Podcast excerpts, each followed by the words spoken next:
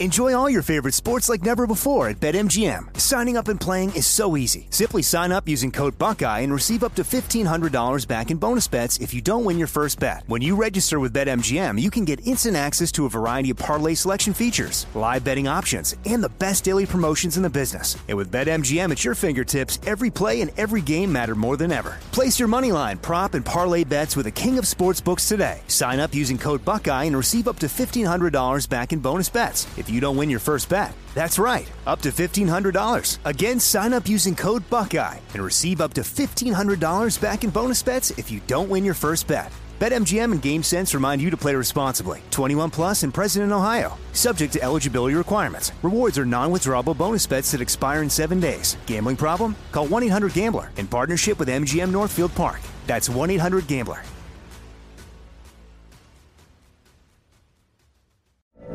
From BBC Radio 4, Britain's biggest paranormal podcast is going on a road trip. I thought in that moment, oh my God, we've summoned something from this board. This is Uncanny USA. He says, Somebody's in the house, and I screamed. Listen to Uncanny USA wherever you get your BBC podcasts, if you dare.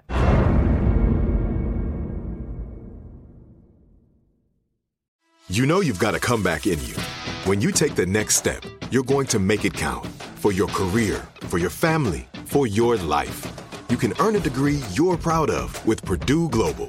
Purdue Global is backed by Purdue University, one of the nation's most respected and innovative public universities. This is your chance. This is your opportunity. This is your comeback. Purdue Global, Purdue's online university for working adults. Start your comeback today at purdueglobal.edu. If a new house is on your wish list in the next five years, grow your savings faster and experience your dreams with an Ohio Homebuyer Plus account from Kemba Financial Credit Union. A savings account specifically designed to save for a new home where you can earn 7% APY, a $500 matching bonus, and a $1,500 mortgage closing cost credit. Learn more at Kemba.org. Offer expires March 31st, 2025. APY equals annual percentage yield. Restrictions apply. NMLS 292230. Equal housing lender. Federally insured by NCUA.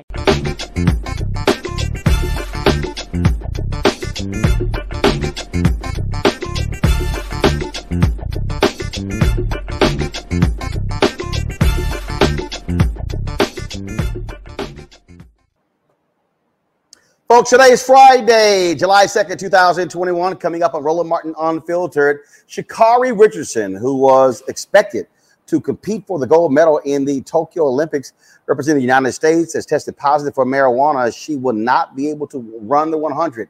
Is it unfair that she got a 30 day suspended sentence. Lots of conversation, folks, about this. We're going to talk about this uh, on today's show. Also, on today's show, we continue uh, the battle when it comes to voting in this country. Uh, the latest is uh, what will now happen? Will Democrats get even more aggressive in combating Republican voter suppression? Also, uh, in uh, Kentucky, uh, former state senator Charles Booker said he is going to be running against uh, Senator Rand Paul in next year's election. We will talk to him uh, on today's show. Also, in our education matters segment, we'll talk with Derrell Bradford, who is the new president of 50 and the Ed Reform Group. Folks, lots to discuss on today's show. It's time to bring the funk. I'm Roland Martin Unfiltered. Let's go.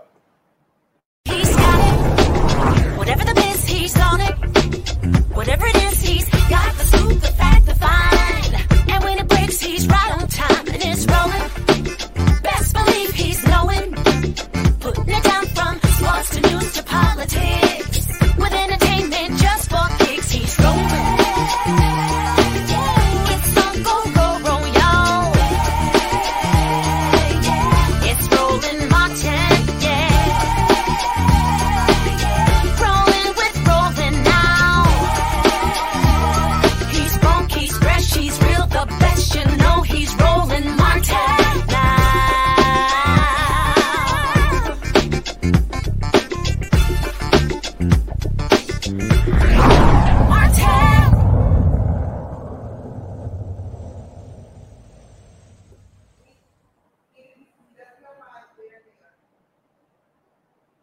All right, folks, uh, let's get right to it. Our top story is Sha'Carri Richardson, uh, the track phenom out of LSU, who hails from Dallas, Texas, was expected to compete uh, for the gold medal for the United States in the Tokyo Olympics uh, in 100 meters. But uh, she, before the U.S. Olympic trial, she tested positive for marijuana. The decision came down, was announced today. She got a 30 uh, day ban as a result. Here's the problem the heats for the 100 meters uh, actually begins within that window. She will not be able to run the 100 at the Olympics. A lot of folks have been talking about this all day, some calling this grossly unfair, saying that black athletes are being targeted. Others say rules are the rules. She broke them.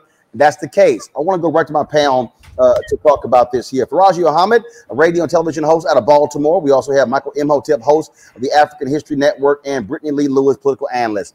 Okay, Brittany, uh, let's let, let, uh, let's start with you. Is this unfair uh, that uh, Richardson will not be able to compete for 30 days because she failed a test? She went on the Today Show. Uh, she admitted uh, that she did indeed uh, do this. She said she made a mistake, has to live with the consequences. Your take.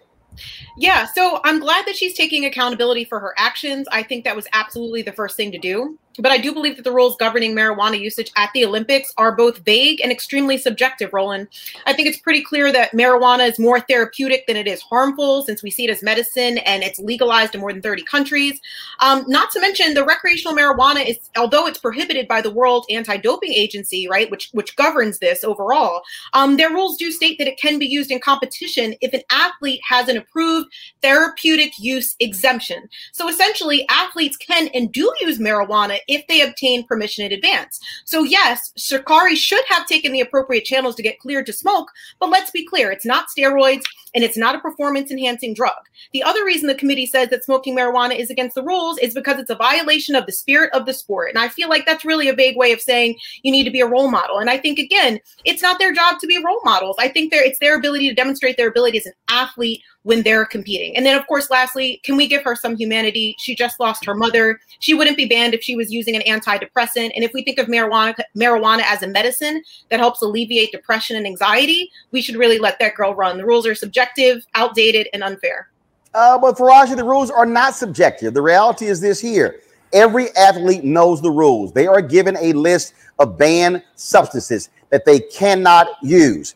They are tested. They know they are tested anybody who also knows that when you're the run up to the U.S. Olympic trials, you're going to be tested. And so the bottom line is she knew the rules. She broke them. Absolutely, brother Roland. I mean, she knew the rules. She did break them, and it's unfortunate that she broke them because I was rooting for Sha'Carri as well. But I think that we we have to. I mean, this is a slippery slope because we know. I mean, whether you're talking about track and field or any other sport, marijuana and I hear what my sister is saying that it's kind of subjective, it's going to be used for therapeutic, but at the end of the day, athletes cannot use marijuana a day or two or a couple of days before they're about to, to go and compete. It's just not acceptable. It's just not acceptable. I think that Sha'Carri did an excellent thing. She took ownership. She made herself accountable. But I don't think we should get into this part of trying to apologize and breaking the rules because – it goes down a slippery slope. If we say, okay, we can use, she can use it, is it because of the emotional attachment? Is it because of the fact that, yes, I agree with you, athletes shouldn't be seen as role models, but guess what? They are role models and they can't run away from it. Okay. So we know that they don't get paid the big bucks.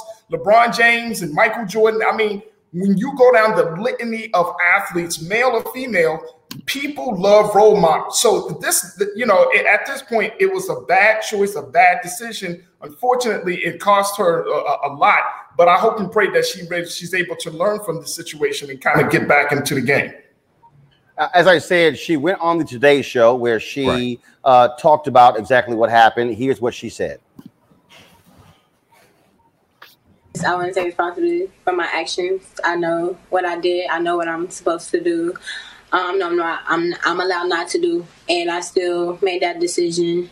But um, not making an excuse or looking for any empathy in my case, but just however being in that position of my life, finding out something like that, something that I would say is probably one of the biggest things that have impacted me positively and negatively in my life when it comes to dealing with the relationship I have with my mother. So that definitely was a very heavy topic on me.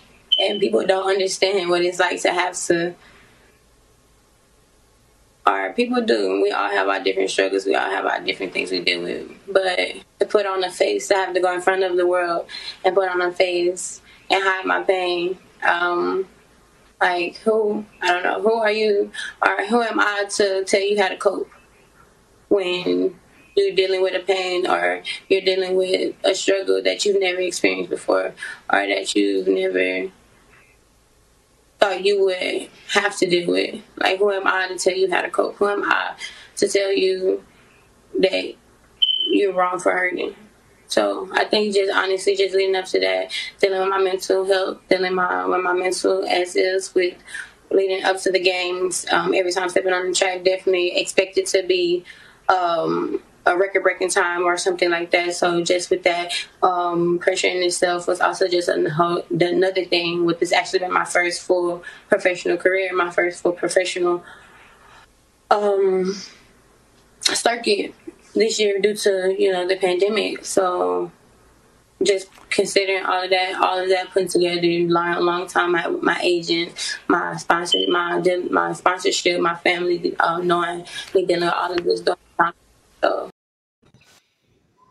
All right, so here's what happened. So uh, she had she had discovered from a reporter that her biological mother had passed away.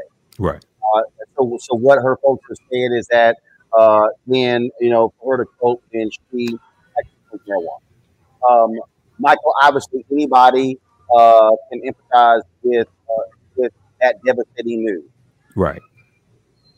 But there's also a reality. Mm-hmm. You've been running track your whole life. You've been running track in high school. You ran track at LSU. You now are a world class sprinter. For your entire track life, marijuana has been banned. Right. It's on the ban list. This is not, and also it's the rules of your sport. If this mm-hmm. is the NFL, where if you fail a drug test, you go into their program, you continue playing. They have a protocol established. The NBA has a protocol established. I understand that this is sports. I understand about healing. We've had people on talk about the therapeutic benefits of it, but the reality is the sport in which you are in, that's simply not allowed. I, be, I equate this and I say this to my nieces and nephews, to other people as well. Marijuana is legal in Washington State, Oregon, California, DC. But guess what? It's not legal in America.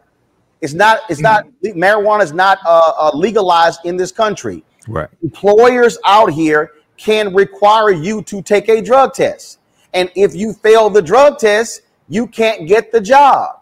Now, I uh, I feel people who say, "Man, this makes no sense. It's a natural plant."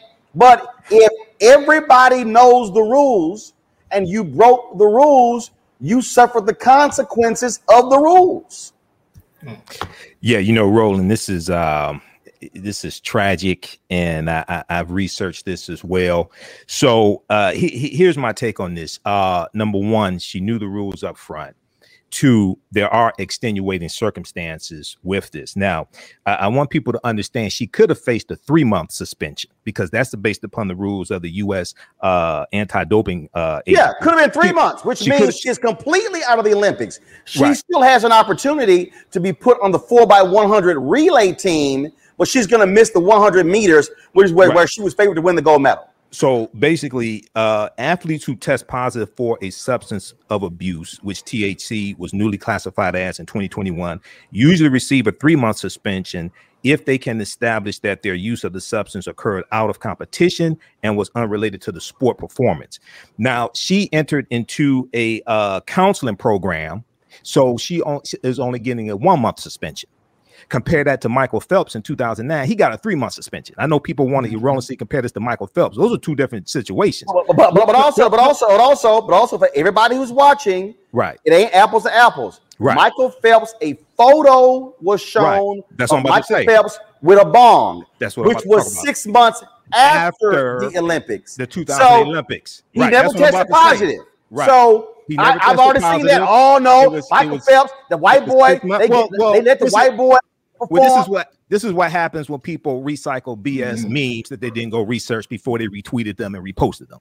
This is what happens when you do this. Because if you had done a five minute Google search, you would have realized that Michael Phelps lost sponsorship from Kellogg. He lost uh, the, the Olympics withdrew financial support from him, and his suspension was three times as long as Sha'Carri Richardson. Now, to, to make a long story short, based upon the circumstances here, she's admitted she didn't say, "Oh, uh, they lied." She she accepted responsibility and she entered into a counselor program. Based upon the circumstances in this specific case, I think they should do the humane thing and and and let her compete in the uh, 100 meters based upon the circumstances. And she entered into a counselor program also. But but but, but, here's, the deal. but here's the deal. You say do you say do the humane thing, okay? But there are other athletes. Sure. And and so and and and again, look, I'm from Texas. Right. I would love to see the homegirl from Texas run. Right. And we all want to have empathy. We want to have compassion, uh, Right. Brittany. But look, there, there's another. There's another uh, sister. I'm going to pull up in a 2nd Mm-hmm. Um, another sister who had gotten suspended. She had, she had gotten suspended, and what happened was uh, she was a, she was a hurdler, Mm-hmm. um, and her name was um, Brianna McNeal. She got a five year ban Mm-hmm. because she missed her drug test. Now, she says, she says she missed, she had an abortion. And she said she missed the drug test two days after her abortion. What happens with their rules, Brittany, is that your drug testing, you don't know when you're going to get drug tested. And so they call you and it's like, we're on our way. If you don't answer, if you don't answer the phone, if you don't indicate where you are, uh, then there's a problem. And this this happened actually um, more than once. Now she did qualify for the Olympic team. Uh, she came in second at the trials. It was 100 meter uh, uh, hurdles. And so uh, what happened was, so she she talked about it in terms of what happened. Uh, she said why she missed it, and there it's called an at-home appointment an at-home appointment. So this is this according to this story. McNeal said that the anti-doping ban derived from her missing an at-home appointment with officials in January 2020. She said she was at home recovering from an abortion that she had two days prior to the appointment, and that when officials arrived at her home, she didn't hear anyone. And then, according to this story, she she was banned because there were many inaccuracies found in documents that were meant to prove she had an abortion. She called it an ex, uh, she called- it uh, that uh, it was a miscommunication. But Brittany, there are other athletes who missed their at-home appointment for drug testing, and they've been suspended. And so they make it clear to everybody: these are the rules. You're going to get drug tested a lot. So what you know what do we do whether it's Sha'Carri whether it's this sister who said well i missed my at home i had an abortion. I was at home but i didn't hear them knocking Yeah, I mean, don't get me wrong. It, it's it's tough, Roland. Because on one hand, sure, I want to say the rules are the rules. You knew what they were in advance. Stick to them, right? But I want to point out that rules are made by people, right? And and we need to think about the reason behind those rules, and if those rules always make sense, and if those rules are actually fair. You know, at one point, I believe it was 2011, both CBD and THC were banned, and I believe that change was made more recently, where now it's just uh, THC that's banned, the the substance that was in Sha'Carri's blood. So you know, I, I think it's tough. And again, I, I mean, based on the, the research that I did find, and someone correct me if they saw something else, you know, they they have not definitively said that marijuana, you know, is a performance enhancing drug. And if it is no, no, not, no, no, no, no, no, no, no, no. It's not that it's a performance enhancing drug. It is on the list of banned substances, from the anti-doping agency. yes, That- exactly. so it's not But Roland, answer me this question because I hear you. But knowing that, so tell me why it's banned. Why is it banned? It's, It's their not- rules. It's their rules. But that's what I'm saying, every- right?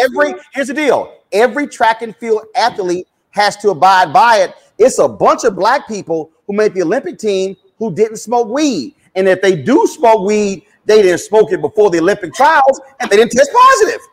I, I hear you, but I just what I'm saying is I think that we're seeing a reevaluation not only in the United States. I mean, we just saw uh, Supreme Supreme Court Justice Clarence Thomas talk about how he even he is talking about how we need to reevaluate in the United States on a federal level. We're seeing changes globally, and I hope. And I agree. And I hope that the Olympics. I mean, if nothing else, you know, whether Sha'Carri runs or not, I think she, obviously she's not going to at least for her own 100.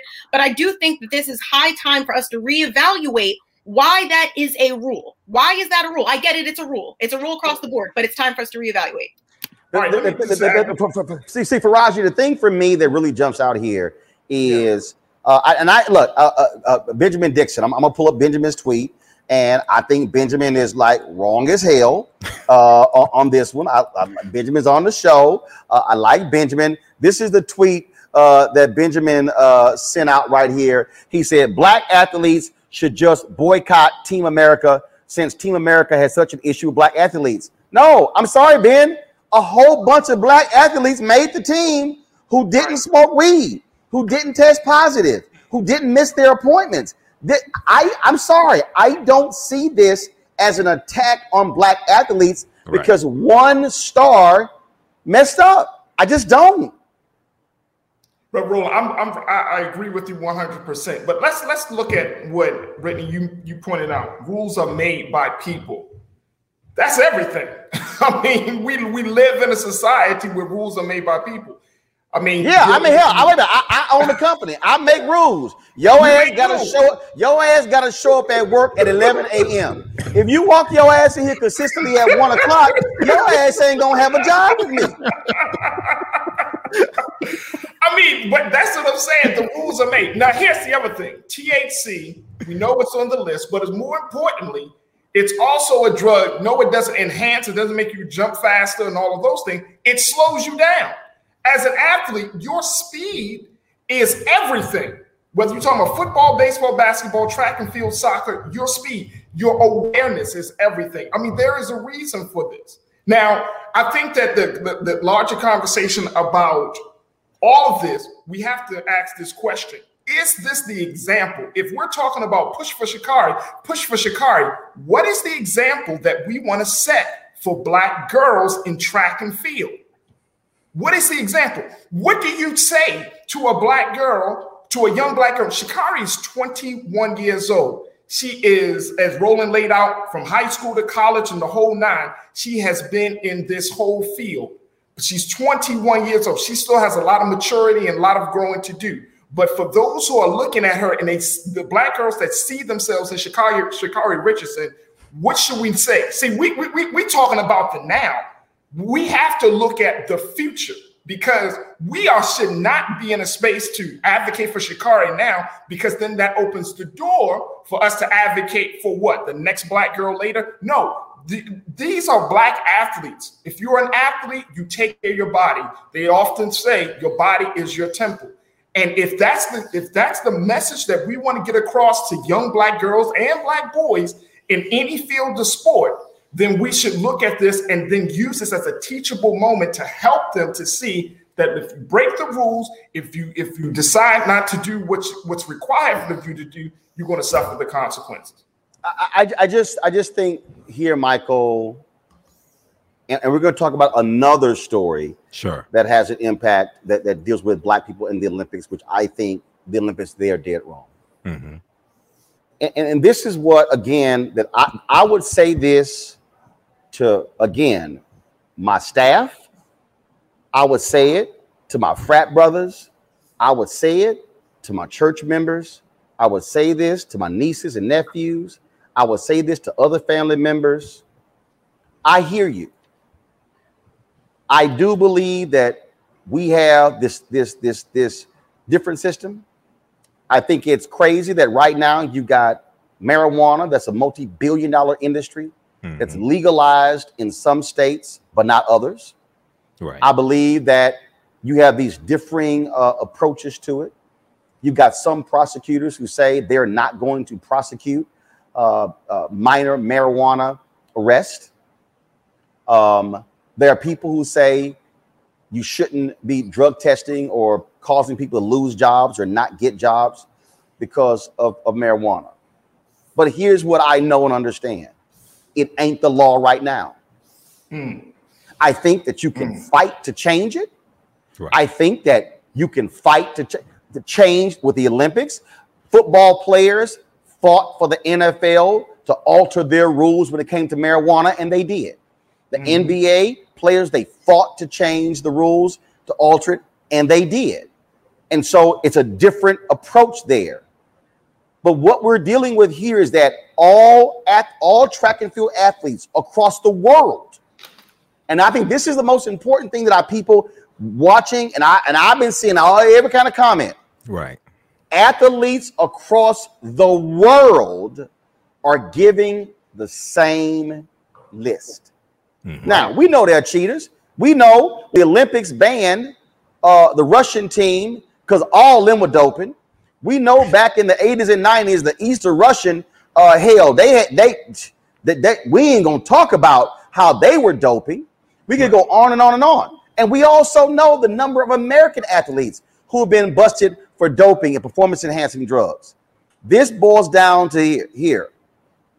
How you cope with grief is something that we have to deal with. But you are preparing for four years for this moment. The Olympics is every four years. You you made the team. You perform well, but part of performing is also the drug test. They all go together. You can't say, "Well, hey, she could have win the gold. We all let her run," because every other athlete who went to the U.S. Olympic trial had to pee in that cup. Every single one. Come on. Right. Yeah. You know, um, I, I think this whole thing is a little complicated. I went and read the rules. Um, and there is an appeals process. Here, one, she accepted responsibility. It's not like she's saying, Oh, they're lying on me, they're setting me up. She's accepting responsibility. She told what happened. Uh, two, she entered into a counseling program as well. Um, in the appeals process, you know, I based upon the circumstances, her mother died, her biological mother died, and sh- you know she's dealing with a lot. Now, if it had been a situation where she had tested positive for marijuana previously before other races, and everything I read, this is the first time she's tested positive, well, then I would say no. But in in, in the appeals process, you know, I, I really hope they um have take all this into account and, and and let her compete based upon these circumstances. But I do understand the rules. I do understand the rules, and I also understand, you know, people they have an appeals process for a reason as well. But uh, this one here, I think, is the everything involved, uh, all uh, the details taken into account. I think is different than maybe some other instances that we uh, that we may see of doping or people purposely in uh, performance enhancing drugs, the Russians, things like that. Okay, so, let- so now let's talk about what I what I do believe is an anti-black story that we need to be dealing with right here. Uh, so check this out: swimming caps. Uh, where did it go? Where the story? Swimming caps for natural black hair ruled out of Olympic Games. International Swimming Federation rejects use of soul cap, saying it does not fit the natural form of the head. Uh, that right there, um, Faraji, uh, meaning, meaning if your ass was a swimmer, um, you, Faraji, could not could not put on a soul cap uh, with that with that look you got right now. Uh, folks, uh, Soul Cap, I'm gonna show you right now. So Soul Cap, uh, they are a company out of the UK. Uh, this is what it looks like. They're a company out. Let's, let's go full screen, please. They're a company out of the UK, uh, and uh, they make swimwear and caps for all hair types. Uh, I'm just going to show you. And so this is the tweet that they sent out. Um, uh, they say, with the power of people, changing the water is possible for the first time in history. Uh, the incredible Alex Dearing will represent Team GB, that's Great Britain. Uh, and but they here say thank you to all the swimmers who have given their thoughts and experiences when it comes to the barriers to swimming. It's time for a change. Hashtag uh, swim for all. Uh, and, and and and and so uh, and then here's another tweet, June 30th. A huge thanks to all who have supported us in our work so far. We don't see this as a setback, but a chance to open up a dialogue to make a bigger difference in aquatics. Michael Imhotep. uh, Faraji, now, now this is bullshit. This right here, because these black, first of all, everybody watching now realize, yep, black folks, we swimming. Right. So what's happened is this has always been a white sport. Uh, We ran the video, I think, last week of Cullen of Cullen Jones of Cullen Jones, uh, who won uh, medals for the United States. You're now seeing more black swimmers. Well, black folks who wear their hair like yours, Faraji, they they ain't wearing them no more swim caps. Now this is nonsense. Absolutely, absolutely. Uh, here's what I, I want to bring our attention to because the uh, sister Danielle Obe, who serves as the founding member of the Black Swimming Association, she made a very, very important point. It has generally been that Speedo has been the producer of the swimming caps. She made the point saying Speedo caps don't fit our head. And I, and I can't make this up. And I love the quote. She says, Black hair grows up and defies gravity. I want everybody to think about this. It grows up and defies gravity. So that means that thing is coming out. It's just going all types of ways, right? So with that, I think, and I'm with you on this, brother Roland. Like at the end of the day, and we're starting to see in this particular Olympics, there seems to be more what they some might say microaggressions. There seems to be more slight on black culture, black expression. We're talking about soul caps right now. We got to talk about the situation where a couple of months ago, Black Lives Matter apparel was banned at the Summer Olympics. We got to talk about uh, Gwendolyn Berry and how they played the Star Black Spangled Banner and how that situation turned out. I mean, we're seeing that there is, and I get what the Olympics is trying to do through the IOC, the International Olympic Committee, saying that, look, we're trying to preserve the spirit of the sport in the case of oneness and not make people distinct. But guess what? That's not reality. Black swimmers, the hair, the way the body is shaped is different for each person. And that is insane to try to put everybody in this cap, but claim, in, you know, that this thing is going to be inclusive when in, in reality, it's exclusive. It does not allow athletes to be themselves. It does not allow ath- uh, this this platform to allow athletes to express themselves. So this this is complete BS. So here's what's going on here, Michael. And let's just be clear. There has been whiteness has defined the world. Right. Whiteness. Mhm. You've had sports like swimming that have been defined by whiteness. Right. Now all of a sudden you had white folks with their hair, and let's be real clear. You've had some other swimmers. You had some folks from Italy. Yeah, you know Hannibal went over there, and they, they- him and them twenty thousand Africans did a whole lot of damage over there. Uh, you got some other folks, but but but the you- but the reality is because you're now seeing more black people uh, also reject European hair standards, saying no, hell no, I want to wear my hair natural. They are going to have to accommodate that, and that, and I'm telling you right now, this to me is this this is where a lawsuit should be filed. This is this is why the Crown Act is being passed in America and outlaws hair discrimination. This ruling here is hair discrimination. Yeah, it, it definitely is, man. You mentioned Hannibal Barca. I think you referring to the Battle of Cannae 216 BC, but that's a No, that's I'm, I'm referring to them 20,000 Africans who went over there in Italy and caused some damage. That's why you got a whole bunch of Italians got Right. sickle cell uh, because uh, they're black. Well, yeah, yeah. The Moors were in Italy also. The Moors were in Italy. But when you when you look at this, man, it- it's something very interesting that that they said here. The FINA, they said that the the soul cap does not follow the natural form of the head. What Right, you, what, what, what do you Yeah, call the natural yeah. form? No, no, no. White people's heads. No, no, That's no. my point. Yeah, but- First of but- all, go ahead and say it. See, this is the problem. They don't need want to to say it, Michael. No, no, they should say it doesn't. They should say it doesn't follow white people's head. But see, they need to highlight this. Wait a second. What do you mean it does not follow the natural form of the head? What are you calling natural? Okay, White? The- the- the- the White? white, white people are minority in the world. White? This is the Yeah. Olympics. People come from all over the world to compete. White people are the minority in the world. So what do you Right. call it the natural form of the head? They need to be lit up on this. And this is designed to, I think, discriminate against African Americans because we, we see they're kicking butt in tennis.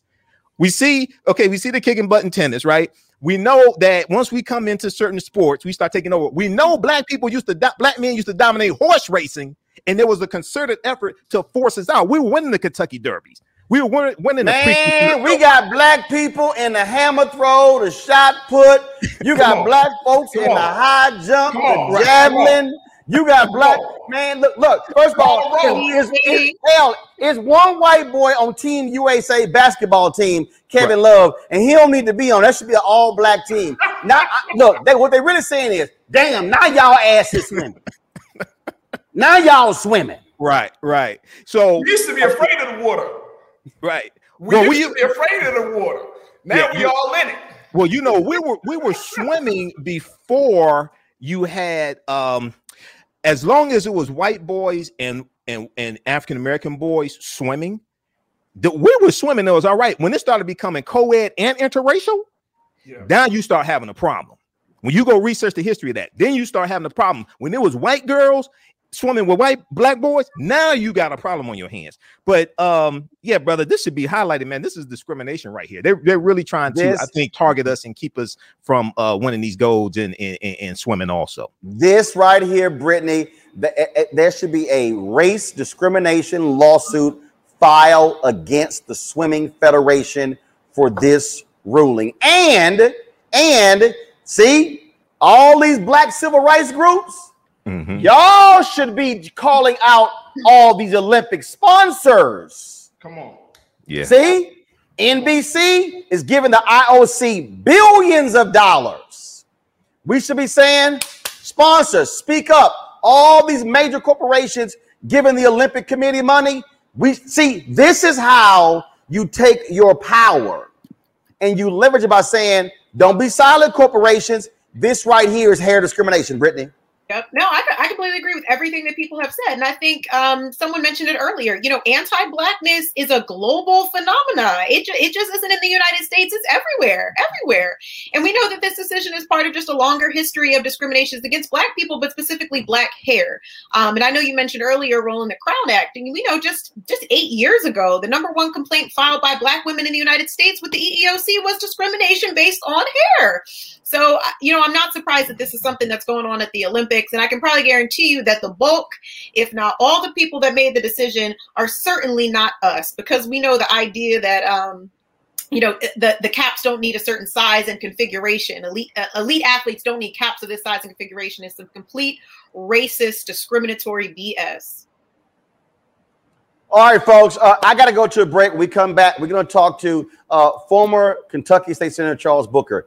He announced he is running against Rand Paul, and already Senator Rand Paul has sent out a racist email. I'm going to show it to you. And Char- this literally, it went out.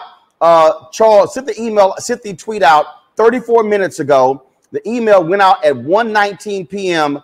Charles is going to give his first response to us right here live on Roland Martin Unfiltered. That's next. I believe that people our age have lost the ability to focus the, the discipline on the art of organizing. The challenges, there's so many of them and they're complex. And we need to be moving to address them. But I'm able to say, watch out, Tiffany. I know this road. That is so freaking dope.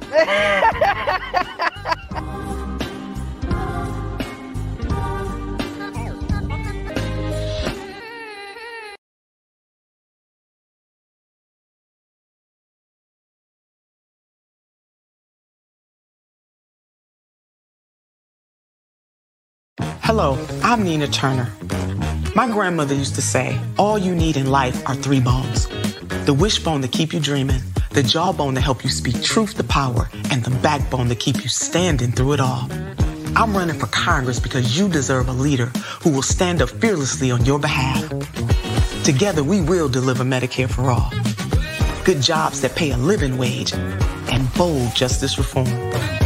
I'm Nina Turner, and I approve this message. George Floyd's death hopefully put another nail in the coffin of racism. You talk about awakening America, it led to a historic summer of, of protest. I hope our younger generation don't ever forget that nonviolence is soul force. Priceless.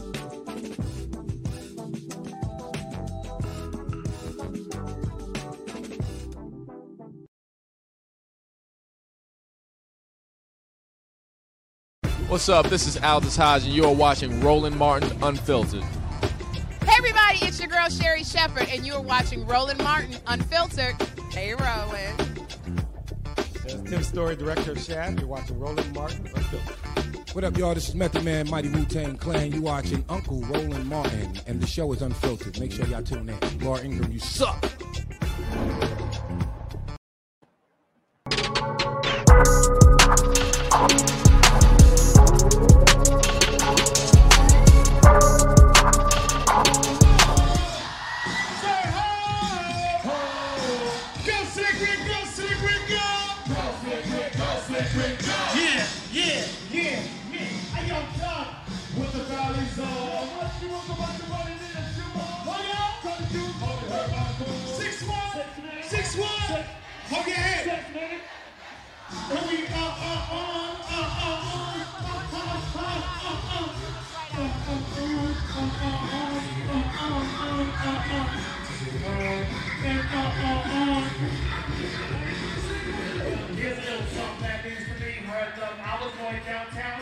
Word. All alone, no 2022 honey of so pretty girl. So I sat beside her, she went, she just told me the tiger. Hold on, kids, been a mistake, honey, my name's Slick, not Frosty. She's raising hell just as I'm my name back and get call me Michelle. Michelle, my bad. Someday my kitty won't get it on top, get it on top. Six Slick, and that on house and I'm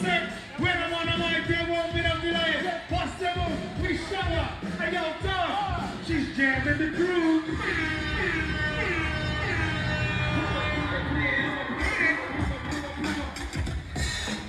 Ah, this was called Lottie Old School. Remix, how y'all? Spin up, kid. Check, check, check, check. Old school, listen. These eyes are crying. Cause I've seen another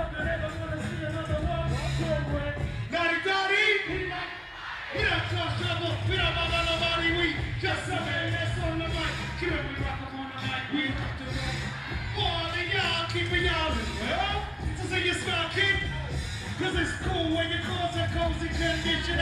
we create. So listen to what we? Uh, woke up around 10 o'clock this morning. Gave myself a stretch up. Oh, yeah. The bathroom too much. I had step on my face and my hand up on the top. I said up in the mirror. Oh, it's top dress up them all. There was a rubble double. Five minutes last hit. The mirror said, you can see it. Yeah. Come on, y'all. Mona Lisa, y'all.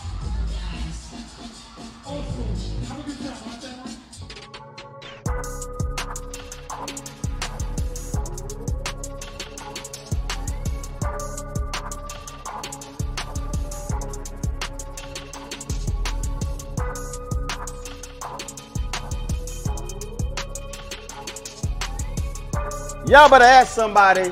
Uh, ain't nobody got uh, that kind of footage except Uncle Roro. Slick Rick on stage at the Coca Cola booth uh, on their main stage at Essence Festival. Uh, yeah, that's how we roll, y'all. This is a live look right now of the Essence Festival, a live loud virtual experience happening. You can go to Essence Festival. You go to essence.com, essencestudios.com. Actually, check it out. But y'all don't do that until y'all finish watching Roland Martin Unfiltered. So uh, y'all can watch the replay. But again, this is a live look right here uh, of uh, the virtual Essence Festival happening right now. We got we got so all weekend we're to be uh, showing you uh, old concert clips, throwback footage, you name it. We're going to be showing you. This is happening all weekend, and so the concerts uh, start. The concert starts, and then of course you're going to have um, all weekend. So Friday, Saturday, Sunday. Uh, virtual festival Essence, and we so appreciate Coca Cola partnering with us to be able to bring you these Essence Festival throwbacks. All right, y'all. Today,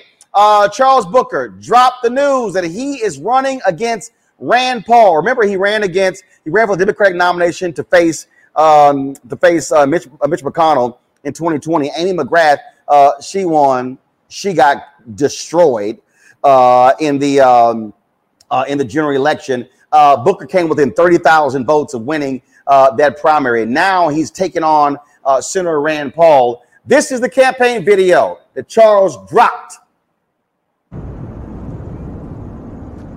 freedom.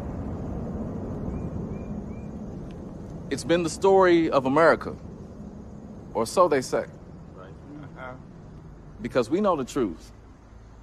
For so many people across Kentucky and across the country, freedom hasn't been freedom for us.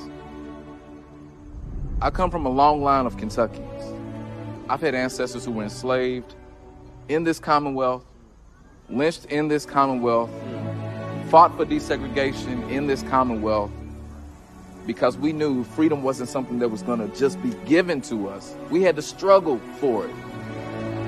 What we have are these politicians who have been free to exploit us. Yeah. Right. Yeah. Yeah. Freedom to rob us. Yeah. Yeah. Freedom to tell us that we don't deserve better. Yeah. And all we can ever afford to have are politicians who don't care whether we live or die. Right. That's not freedom. No. Well. The people of Kentucky are my family. Yeah.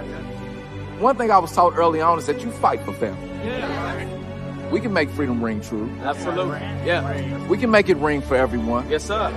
We can build a future where Brianna's door isn't kicked in. Yeah. We can make freedom mean that every community across Kentucky is thriving Yeah. with a good paying union job. Yeah. That we're not just working to struggle less, but that we're owning. Yeah. We're creating. Yeah. We're building pathways to wealth all over Kentucky. We're going to take this message from the hood to the home. And so as we go into this day where we celebrate our independence, let's commit to making it mean something. Yeah. Yeah. And I'm not just asking that of you, I'm going to lead by example. Okay. All right. And it's with that understanding that we have to lead ourselves that I'm going to run for United States Senate. All right. Yeah. Yeah. Yeah. yeah. Woo! We're going to make it ring Yeah. because Kentucky deserves it. I believe we're ready for this moment. Yes. If you're ready to prove the doubters wrong, let me hear you say yeah. Yeah. I believe we're ready to heal and grow and thrive and make sure the opportunity rings true for everybody in this Commonwealth. Yes. Are you with me? Yes. Are you with me? Yes. Are you with me?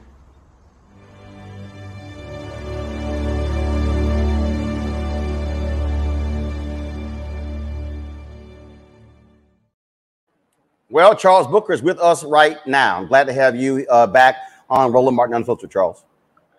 It's good to be with you again, brother. Thank you for having me. All right, your opponent has already started his racial BS.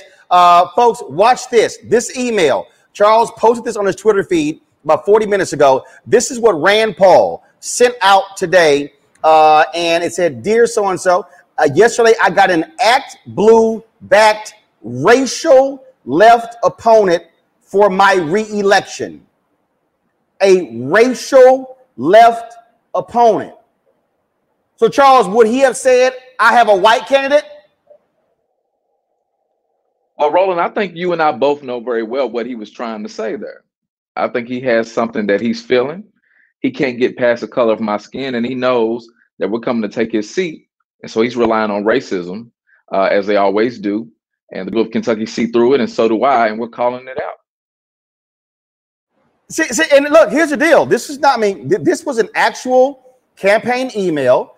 It says from Rand at randpaul.com, dated today, 1:19 p.m. Um, and y'all blacked out the name, so that means that, that means it was sent to someone. So clearly, your campaign staff is on the email list. So this literally went out from the Rand Paul campaign. So you are a racial left opponent. That's Rand Paul's way of saying, white folks in Kentucky, I got a Negro running against me. That's exactly right. And, and you know, the, the sad part about it is that's all we're hearing from Rand Paul. Um, every time he talks about me, he's he's talking about uh, defund the police and, and reparations. That Roland, you got to ask yourself, why is he talking about defunding the police when he's not talking about investing in community safety? He's trying to distract from the fact that he's failed Kentuckians. He doesn't care whether we live or die. All he wants to do is chase conspiracy theories because he's a clown. And we're standing now, and I lost this Senate race because I believe in the people of Kentucky. Now, I come from the west in Louisville, uh, one of the most segregated cities in the country. The issues I've seen growing up as a young black man are not limited to my community.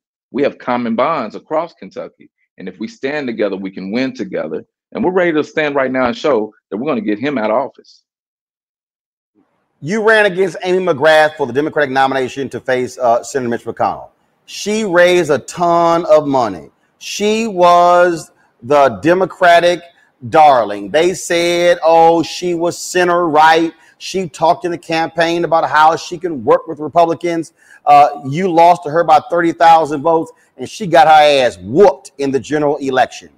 What did you learn in that campaign? How are you going to craft a strategy uh, if you get the Democratic nomination? How are you going to beat Rand Paul in the general election? Well, I will win the Democratic nomination and we will beat Rand Paul. In fact, we're going to blow him out. Um, the, the thing that was affirmed for me in the last cycle is what I always knew to be true. You cannot ignore the people. It doesn't matter how much money you have if you don't have a vision, if you can't inspire people to believe things can be different. There's a lot of cynicism that's very real in our politics because all we've had are these corrupt politicians who are playing and laughing to the bank while we suffer with poverty or ration our insulin. And there's a reason that people have given up in a lot of respects. And and I'm trying to lead by example to say that if we lean into organizing, if we lift up our common bonds, if we actually listen to folks in, in urban and rural areas alike, black, white, and brown, if you listen to folks, you'll hear that they want a vision where everyone has health care, where people have clean water and clean air and good paying union jobs. You'll hear that. We don't listen to the people. And so I'm building this campaign focused on Kentuckians first. And we're leveraging the resources that it'll take to do the organizing to win. And I'm proud of that. Look, in the first 24 hours, we have received contributions from nearly all 120 counties. We've raised over a million dollars towards this primary, and we're seeing the majority of our support coming from Kentucky. And it's not partisan because these issues aren't partisan. And I'm excited. We're going to make history. I I said this uh, on yesterday's show. I was talking with Matthew uh, Dowd. We were talking about uh, what Democrats should be doing. And um, I've had this conversation with uh, Reverend Dr. William J. Barber with the Poor People's Campaign, how they have been mobilizing, organizing, and how they have been very clear speaking to white people and saying white and saying poor white people uh, and not using euphemisms, oh, the, the working class and things along those lines. And so, how are you going to go to those broke white folks in Kentucky? And we talking about some broke people. These are the people who elected a Republican governor, but they were yelling, man, I don't want to lose my Affordable Care Act, but I hate the Obamacare. These are the people who uh, were yelling Trump, Trump, Trump, but then they were sitting, sit- get- get- getting cut. Then you had coal miners who Mitch McConnell would not meet with. He was he was completely ignoring them. And so, how, you know, are you going to be that in, in your face by going to white con- folks in Kentucky by saying, "Hey, folks, I know I'm black, y'all white, but guess what? In your county, y'all some of the sickest people in the state. These people are trying to stop Medicare expansion. These laws are being passed for you. How are you going to get them to break from pulling that Republican lever and voting against their own interest to support you?" Roland, you actually just laid it out. You know, one thing that's true and All right, I'll come. To, I'll come to Kentucky and and and, uh, and, and, and and talk to the white folks for you. I'm sorry. Go you ahead. Just, go ahead. you just laid the strategy out. Look, in, in Kentucky, in our politics, we have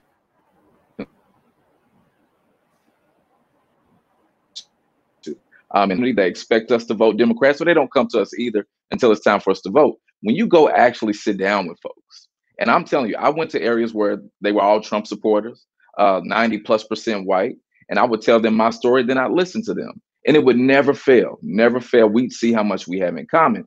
But it goes to your point, we got to tell the truth. When you go talk to those miners in Eastern Kentucky, they know those jobs are gone. They know they're not coming back.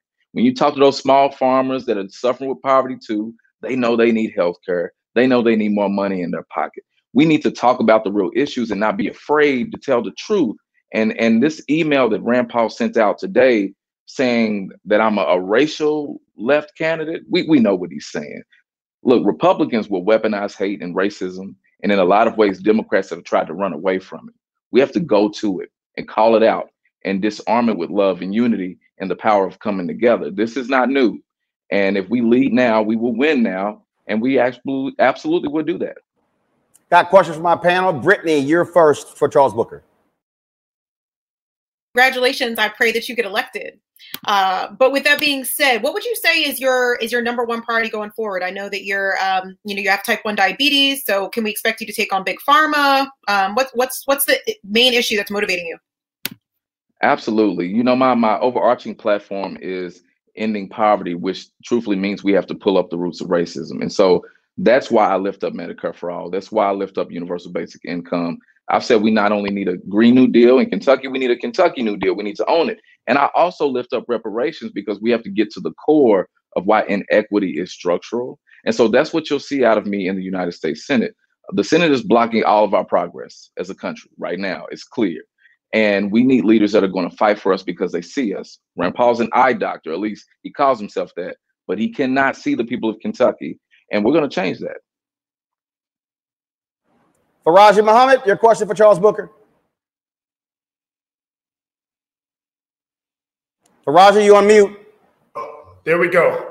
Uh, Mr. Booker, real quick question. Um, how do you plan to engage the next generation? And, and really, you know, there is, a, you, you talked about the level of cynicism that exists right now just across the board in politics. I mean, uh, I, I, don't envy you in, in wanting to run for public office. I mean, I admire the, the, the, the spirit, but there is a lot of cynicism, especially like in the, state of Kentucky with Rand Paul and Mitch McConnell and everything. So, how do you really plan to engage Black folks in a way to keep their hope, to keep our hope alive in this process? Because I feel like there are, and, and based upon some of the recent data, Black people are walking away from political parties in general.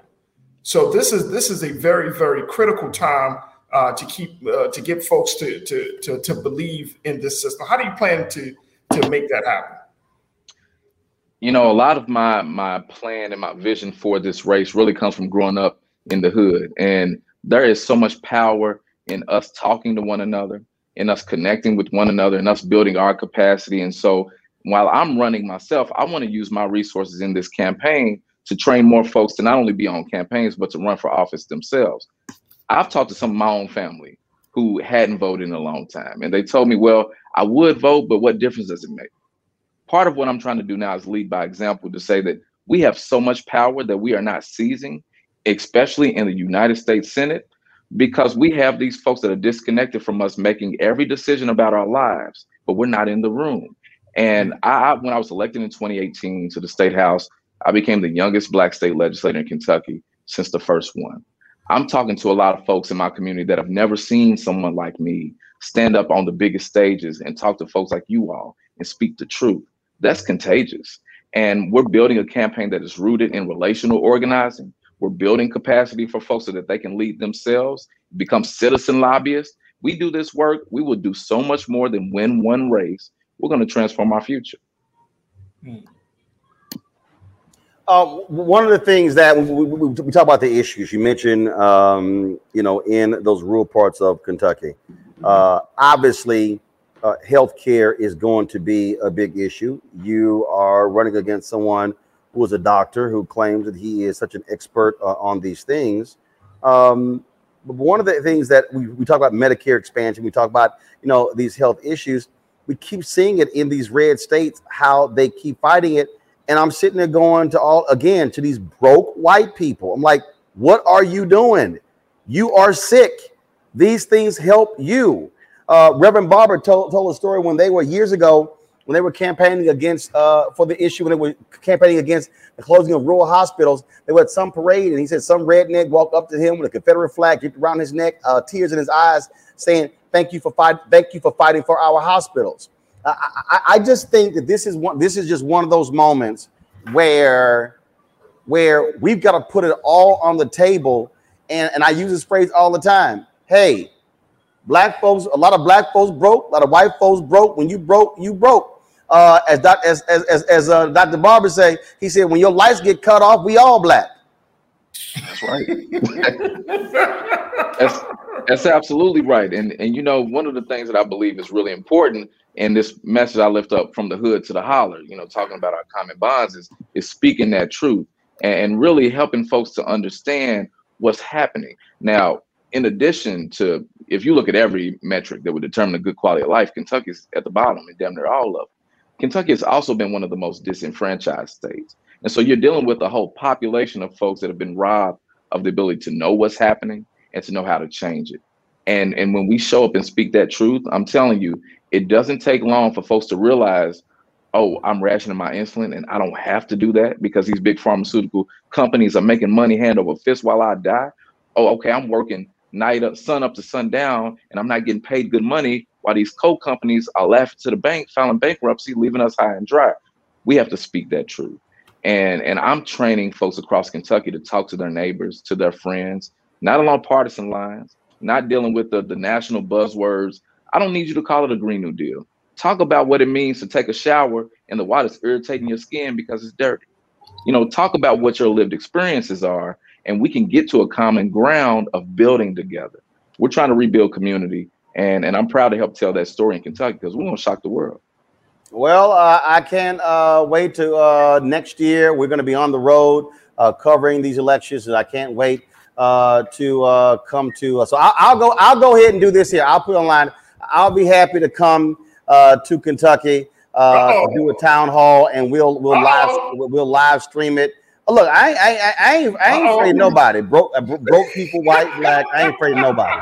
Right. So and, and the difference is I own my show. Uh, so I ain't got to ask no, nobody's opinion. Uh, we ain't got to, we ain't got to, we ain't got to go get permission uh, to do this. So uh, we'll be happy to, to come to Kentucky, uh, live stream a town hall, moderate that thing, a conversation uh, with voters with Charles Booker. Well, you know I'll be there, and, and I need everybody to go to charlesbooker.org to support me right now, so we can make sure that I'm there with you. All right, then. Charles Booker, thank you so very much. Uh, folks, running for the United States Senate in 2022 uh, against uh, longtime uh, Senator Rand Paul. Thank you so very much for joining us. Absolutely. Uh, all right, folks, uh, let's go to uh, our next story where Attorney General Merrick Garland has announced a federal moratorium on executions. Remember, we had had executions for a very long time, but those thugs in the previous administration, they were rushing uh, to kill people. Uh, now, Merrick Garland uh, said, we're going to slow that down. Here's a quote that he, this is what he said.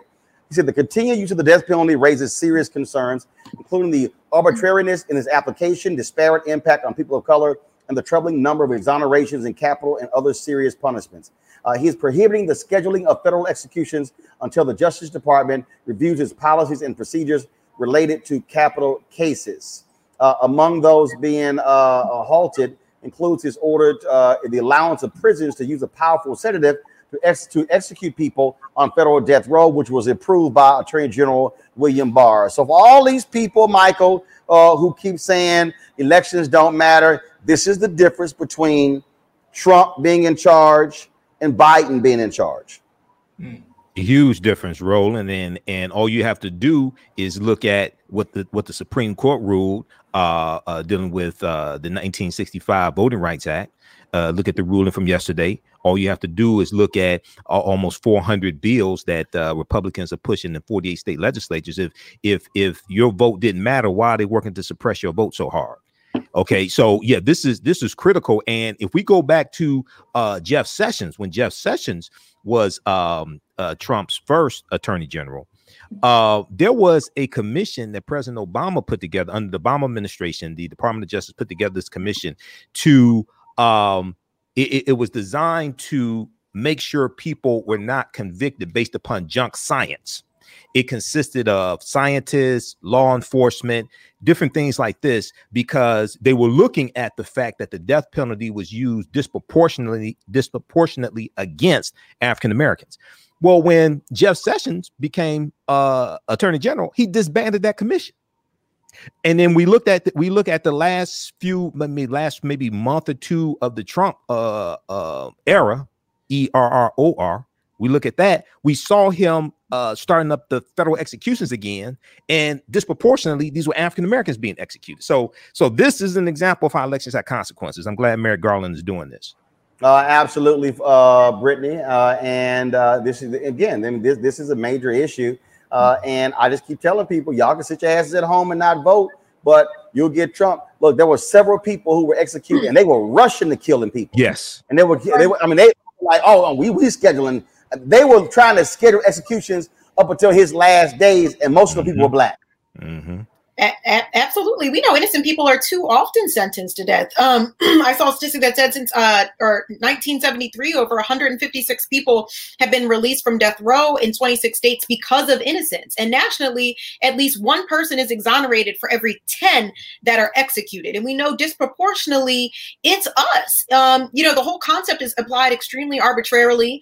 Um, a lot of it has to do with how much money you have, the skill of your attorneys, the race of the victim, where the where the crime took place.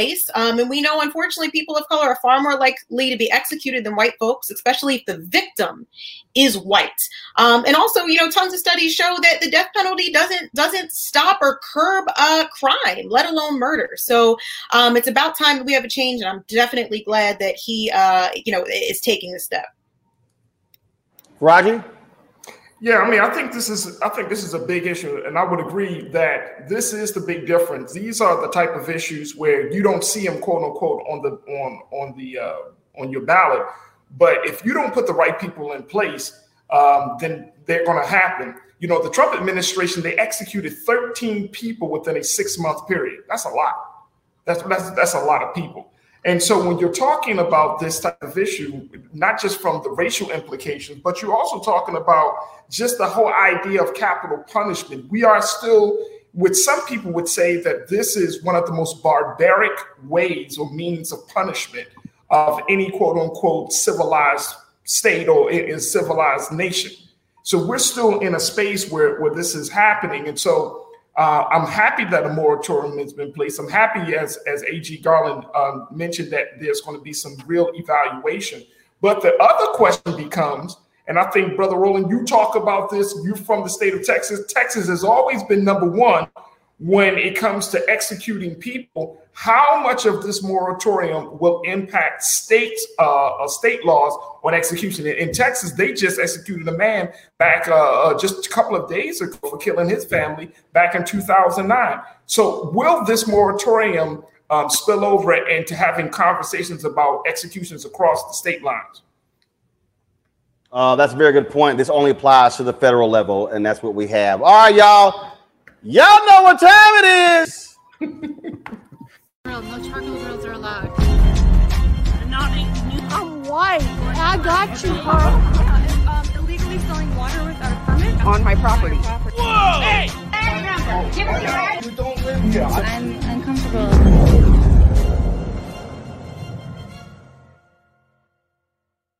God have mercy, a police chief uh, has resigned because he actually, this really happened. He put a KKK sign on a black police officer's jacket. And it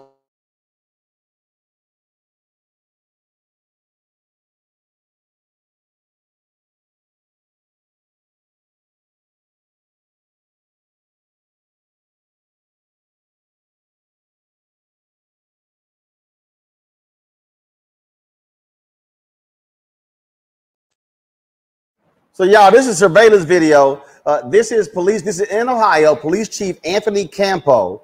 Um, you see him. He's putting a KKK sign on the jacket of a black police officer. All right. He stepped down Tuesday after Sheffield Lake Mayor Dennis Bring appeared at his office to address the video. Mayor Bing said when he went to the office, Campo was standing there with a smile on his face and said, "So, am I fired?"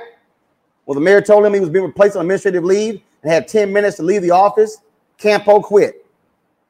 Well, guess what? That's what's gonna happen to your dumb ass, Faraji. If you're gonna put a KKK sign on the on the jacket. Of, yeah, am I fired? Hell yeah, your punk ass fired. I was gonna. you took the words really out of my mouth. I was like, "What a dumbass!" He's a police chief, knowing they got cam- cameras everywhere, and you're to do this. Like, what's the point? Like, did you want to get fired at this point? I don't know. I, I, I'm not understanding the rationale behind the action. Look, look, look, Brittany. The mayor should have walked in. You about to lose your job. You about to lose your job. That's how the mayor should have walked in. Oh, he, he already knew though. He walked in and said, "So am I fired?" Like he, he knew what time it was. And I love the mayor's statement regarding the situation because he was he literally said what all of us were already thinking when we heard the story. How in the hell can somebody be that stupid? Like it, it, it's really outrageous, man, and, and a stupid prank. Real, real stupid. It, it, it, it really it really cracks me up when you when you see these idiots. I mean, when, when you see these idiots, and, and, and they and they really really really uh, are some damn idiots. Uh, uh, Michael, I, I just sit here uh, and just like like y'all y'all y'all really just you know are that dumb. In fact, you, you know what, Michael? In fact, if, if I was the police chief, it probably if, if I was the mayor, it would have went down something like this.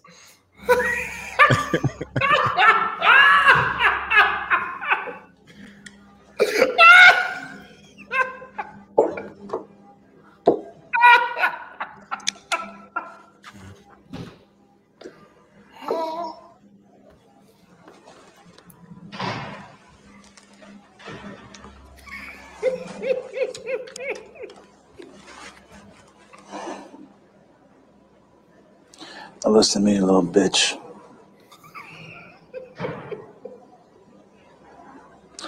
I'm gonna ask you some real simple questions and I want some real simple answers. You understand?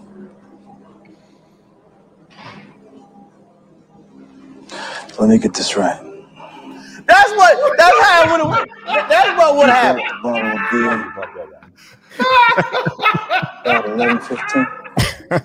Yeah, you you know, Roland. Uh, the beer. That that that that's how I would have fired. You right. The bottle. You you know um you know you know you know you you know About 11, 15. exactly Eleven- exactly. yeah, at, at eleven fifteen, I yeah, eleven fifteen. Man, let me go to a break. So Let me go to a break. Let me go to a break. Hey, I, man. I'm done. I, I, I, I, It- it- and There's a lot y'all- more white and- people gonna get fired, man. But they need to investigate cases where he got black people convicted. When I They was need to go. Some of those we was cases, they need to go after- research them after I because left, he could have other set some people was people up. in. If he, They- if I he's know. coming I up to do agree. that, I agree. Yeah. I agree. All right, y'all. I agree. Y'all know that's funny. I, I'm sorry. That's funny as hell. You know you did. You know you did.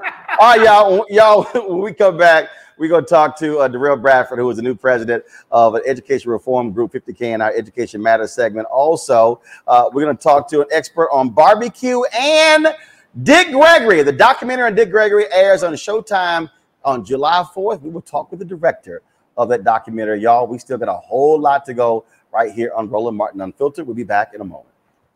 White supremacy ain't just about hurting black folk. Right. You got to deal with it. It's injustice. It's wrong. I do feel like in this generation, we've got to do more around being intentional in resolving conflict. You and I process. haven't always agreed. Yeah. But we agree on the big piece. Yeah. Now, conflict is not about destruction. Conflict's going to happen.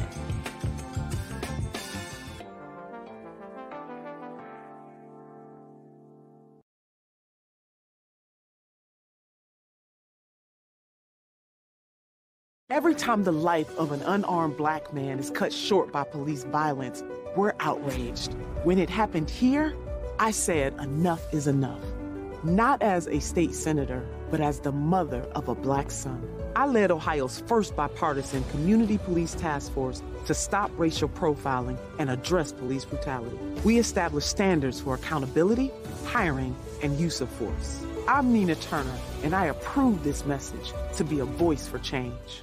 Before Till's murder, we saw struggle for civil rights as something grown-ups did. I feel that the generations before us have offered a, a lot of instruction. Organizing is really one of the only things that gives me the sanity and makes me feel purposeful. When Emmett Till was murdered, Yeah. that's what attracted our attention.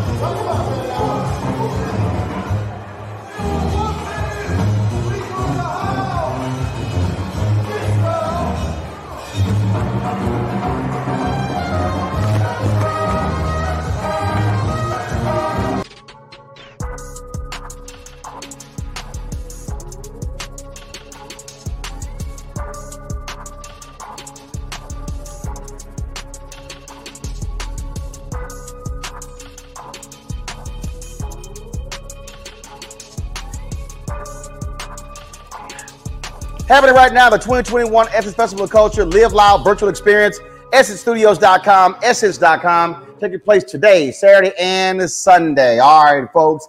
This Sunday is the premiere of a documentary on my man, Dick Gregory, the great Dick Gregory, of course, the comedian, the activist. Folks, it is an unbelievable documentary. I saw it two Saturdays ago on the last day of the Tribeca Film Festival uh, in New York. Here is a. When they say this show features living color, you better believe it. Dick Gregory was one of the greatest political comedians to ever live. In about six more months, they're going to be forced to hire Negro bus drivers in Mississippi, so we're growing steering wheels so they can drive from the back of the bus. His stage presence was so Excuse me. smooth. Dick Gregory changed the entire landscape of stand-up comedy. Football's a fair sport for my people. Only sport in the world a Negro can chase a white man and 40,000 people stand up and cheer. Damn, he's talking to these white people like that. He just spoke his truth. What's overlooked is how unafraid he was. Are you out to give people a good laugh? Are you out to make a very definite point? I happen to believe that you can't laugh social problems out of existence. Dick knew how to take a heated issue, bring humor, and move forward. It encouraged people. I think people get confused and think that he was an activist who decided to be funny. No, no, no. His soul was that of a stand-up comic. He just could not do that in a world that was falling down around him. Now, I ran from Chicago to Washington, D.C. to dramatize that there's a need to feed hungry people. He ran for Native Americans. He ran for women. He gave so much of himself to a movement, to a people. He wanted to be a part of the change, and he always fought for that change. My goal is to really help change the priorities in this country. No man has given more, asked less, or been more needed. Ladies and gentlemen, Dick Gregory.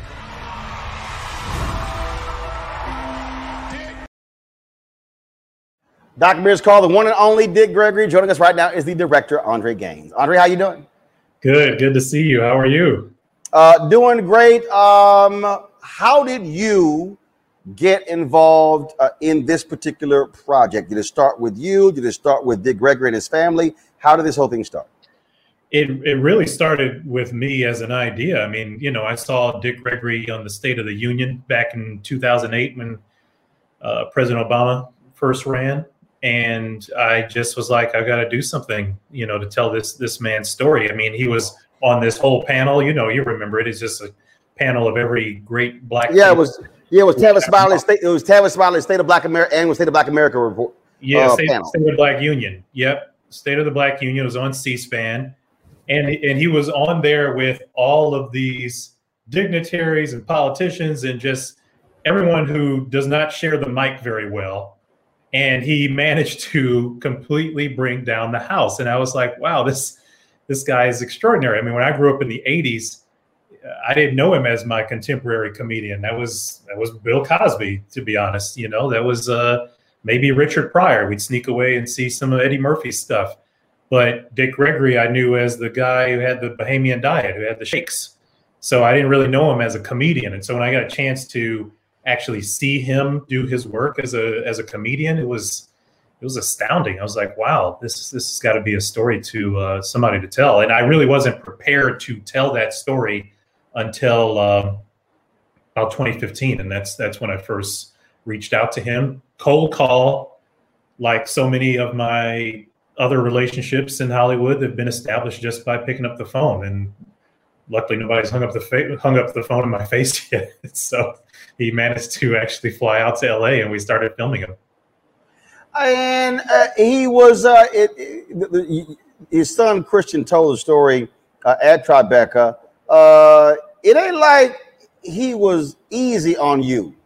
No, no, no, no. He uh, he did answer the phone, and he and we did have multiple conversations before actually meeting him in person.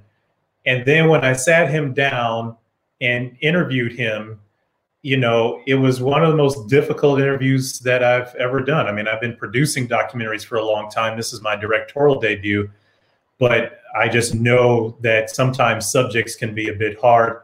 he he was amongst the hardest, probably if if not the hardest. He just would not answer any questions. He just was not interested in kind of uh, sort of following the leader. He was the leader. So was but but, but but but but but Andre was he was he testing you? Did, did he want to see how He tough was. you were? And and do you, want- do you, want- do you want to see if, how serious you were? I mean, I didn't know that. I didn't know that at the time. At the time, I just thought he was was angry or you know upset. I mean, at that time in 2015, that was actually like the first time any of this major news about Cosby had come out. It literally it came out on the day we were filming Dick Gregory. So he was already a bit upset about that.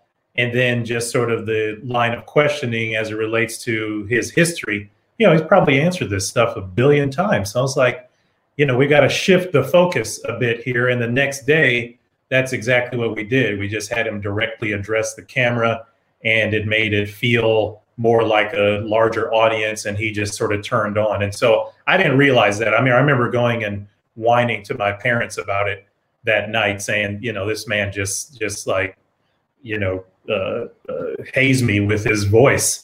And they were like, well, just, you know, that's he's just testing you. You got to hang in there. And that's what I did. And thank God I did. Now we have a movie about him.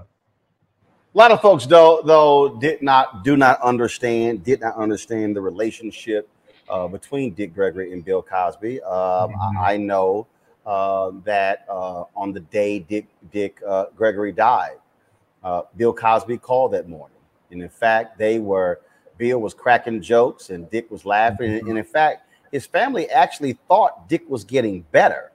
Um, but really, it was after that phone call. It was the last. It was one of the last phone calls Dick Gregory had.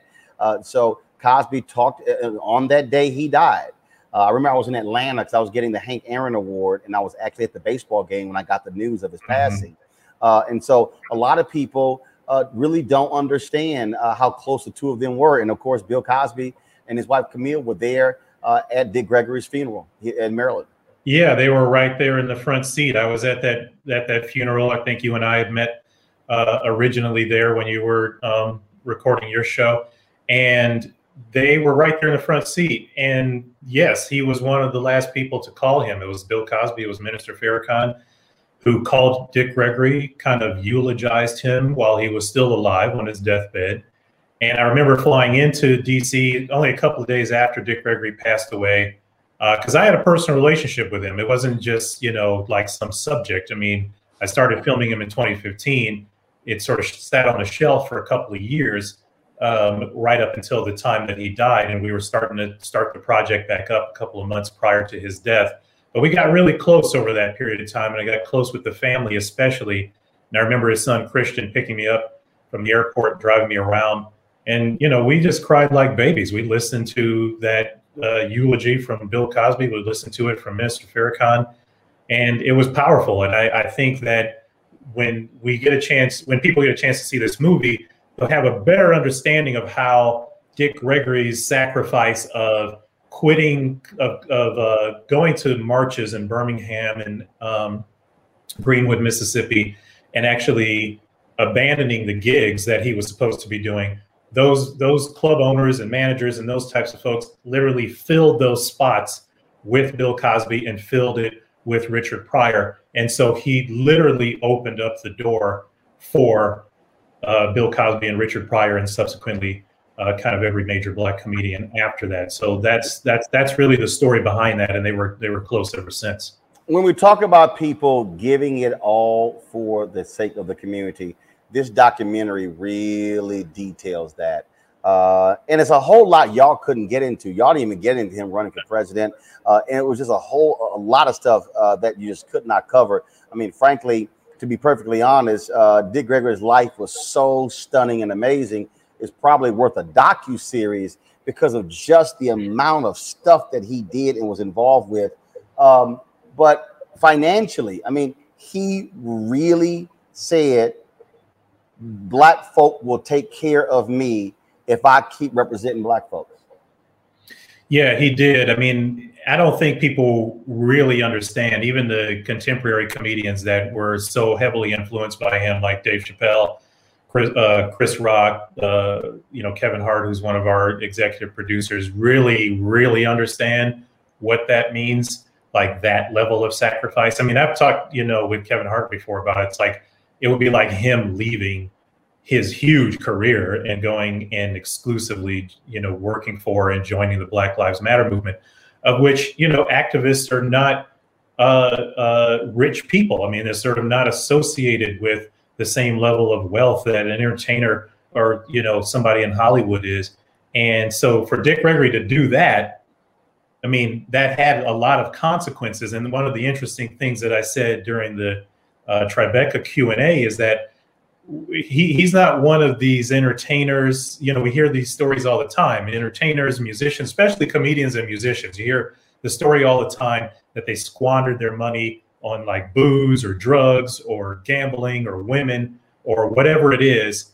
And he he didn't fall into any of those categories. You know, I had somebody ask me like, well, why didn't you sort of talk about this or talk about that? I'm like, he he wasn't a scandalous person. He was he was scandal free. He wasn't uh, mistake free. He wasn't, uh, you know, he was a human being. He had his foibles, but they they weren't the type of dramatic foibles that you expect in these types of stories. This is somebody who literally said, "Here, I'm going to give it away instead of paying my kids' college tuition. I'm going to give it away instead of paying my mortgage." That that's something that we can aspire to. It still had a lot of consequences, but it's something we can aspire to, really. Um, I got more questions, but I want my panel opportunity to ask some questions. Brittany Lewis, your questions uh, for Andre. Yeah, of course. So, um, congratulations, first and foremost. I can't wait to see the documentary. Thank you. Um, but I do want to know, you know, Dick Gregory was such an important figure, not only to the Black community, but to the world. Was it difficult trying to capture the entirety of his life? Like you're talking about a comedian, a, an activist, you know, h- how could you do that without making the documentary like several hours, if not a day long? Well, it was. yeah, I mean, uh, I I managed to get it, you know, kind of just under two hours, which was at the request of Showtime. But we we did have what you know Roland is talking about. We did have the presidential run in there. We had a couple other things, and it just there from a narrative storytelling standpoint, there's some of these things you just unfortunately have to take out it was very very difficult and and uh, you know any filmmaker would tell you every movie breaks your heart uh, uh, just a little bit and the reason why is because you you have to abandon certain things you have to cut out certain things it's like the audience has you know only so much of an attention span and in this in this uh, situation i mean I've, I've produced series as well i did another series earlier this year called the lady and the dale that was on HBO. That was a four part series. But the goal here was really to make one good film, one that one great film that could could live on in the annals and the lexicon of film history. And that was that was ultimately the goal. And so at the end of the day, you just gotta you just gotta suck it up, wipe away a couple of tears, and say, yeah, we're gonna take out a few things. Faraji. Um, Andre, first and foremost, I'm really excited about seeing this film. Um, I had the opportunity to work with Miss Cathy Hughes, and she often talked about Dick Gregory and their relationship when they were on air back in DC back in the day. So this is going to be really, really cool. And I had the opportunity to meet him um, when we did the um, the Justice or Else movement. Uh, mm. and and he was working with the Honorable Minister Louis Farrakhan, so he was at a couple of some of those like uh, larger meetings, and he would. I can I, all I can say, Andre, is I understand that he tested you because he tested us, and we were just saying hi. yeah, yeah. we just want to take a picture. But I do wanted to know: um, is there anything about his life and legacy that surprised you um, that that that that you might believe may surprise us as the as the viewers of this documentary? Yeah, I think uh, I think it frankly surprised a lot of people. I mean, you know, Cathy Hughes is a, a dear friend. Uh, she was a huge supporter of this project from the very beginning, and uh, so many others. I mean, you know, yourself too, uh, Roland and Joe Madison. I mean, you kind of go down the whole list, and folks that were with him you know, I bring these names up specifically because the folks that were with him, even that worked closely with him, colleagues, agents, managers, you know, business partners, friends, even they looked at the film and and other iterations of the film because we sort of showed it along the way to a couple of different folks here and there as it came together. And they were like wow i didn't know all of this stuff. I didn't know that these things happened. And even dick gregory himself when we were making some progress of the film you know would look at it and say to his son like like did i do that? You know do i remember? I don't totally remember doing this that or the other thing. And so there was a lot of parts and pieces like that that people were able to take away and and that they didn't realize uh, were part of his life. For me, you know, when you condense it like this and you put it into a film, it's kind of like what are what are we doing? You know, like somebody like him is just the the amount of productivity that he was able to yield in a single life. I mean, we're talking about a comedian, we're talking about a activist, We're talking about a health pioneer, a genius, icon, legend. I mean, these are an extraordinary set of circumstances for one life to have. I mean, we'd be lucky if we're able to to live any one of those things. And so I think that that's a huge, huge takeaway from the film, and hopefully, you know, people uh, experience that when they see it. Michael Imhotep. Hey, Andre. Uh, thanks for um, participating in this documentary. Congratulations on it. Thank you. Uh, question for you: I, I, had a chance of meeting uh, Dick Gregory here in Detroit some years ago, and also interviewed him when I was um, guest hosting the Warren Ballentine show one time. Mm. But uh, Dick Gregory marched with Dr. King. He was friends with Dr. King, but he also knew Malcolm X as well. And uh, toward the end of both of their lives, Dr. King and Malcolm X, we know their ideologies were converging. Uh, James H. Cone details this in uh, Martin Malcolm in America, Dream or Nightmare. Mm-hmm. What did, because Dick Gregory was involved in the civil rights movement and knew both of these men, what did, how did Dick Gregory see or what, or, or how did he um, conceive or what did he see as the ultimate goal of the modern day civil rights movement? He, you know, he was this kind of connective tissue mm-hmm. in a way to a singular philosophy of human rights.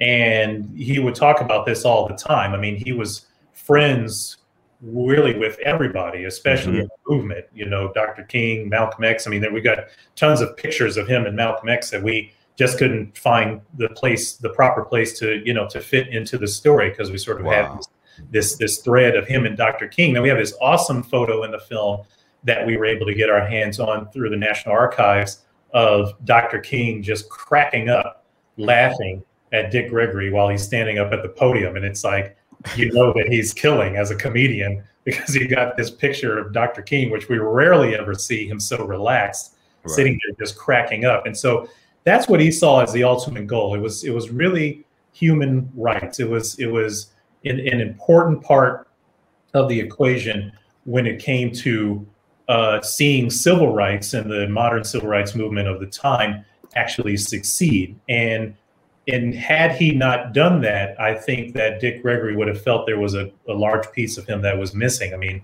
he, he, any any time that there was something to fight for, he he was there. I mean, there's this mm-hmm. you know uh, uh, a fabulous story of him and the the women's rights movement, the you know National Organization of Women now, and him showing up to uh, to speak there. They asked him to speak. He's flying across the country. He was speaking at someplace else. They asked him to speak, and they get there. You know, he gets there, and they say, "We're running out of time. We don't think we're going to have you to you know be able to to speak." And the uh, I think it was Jane Fonda or or one of the other women that were there actually just brings Dick Gregory up on stage and has him go go up there and, and speak with them.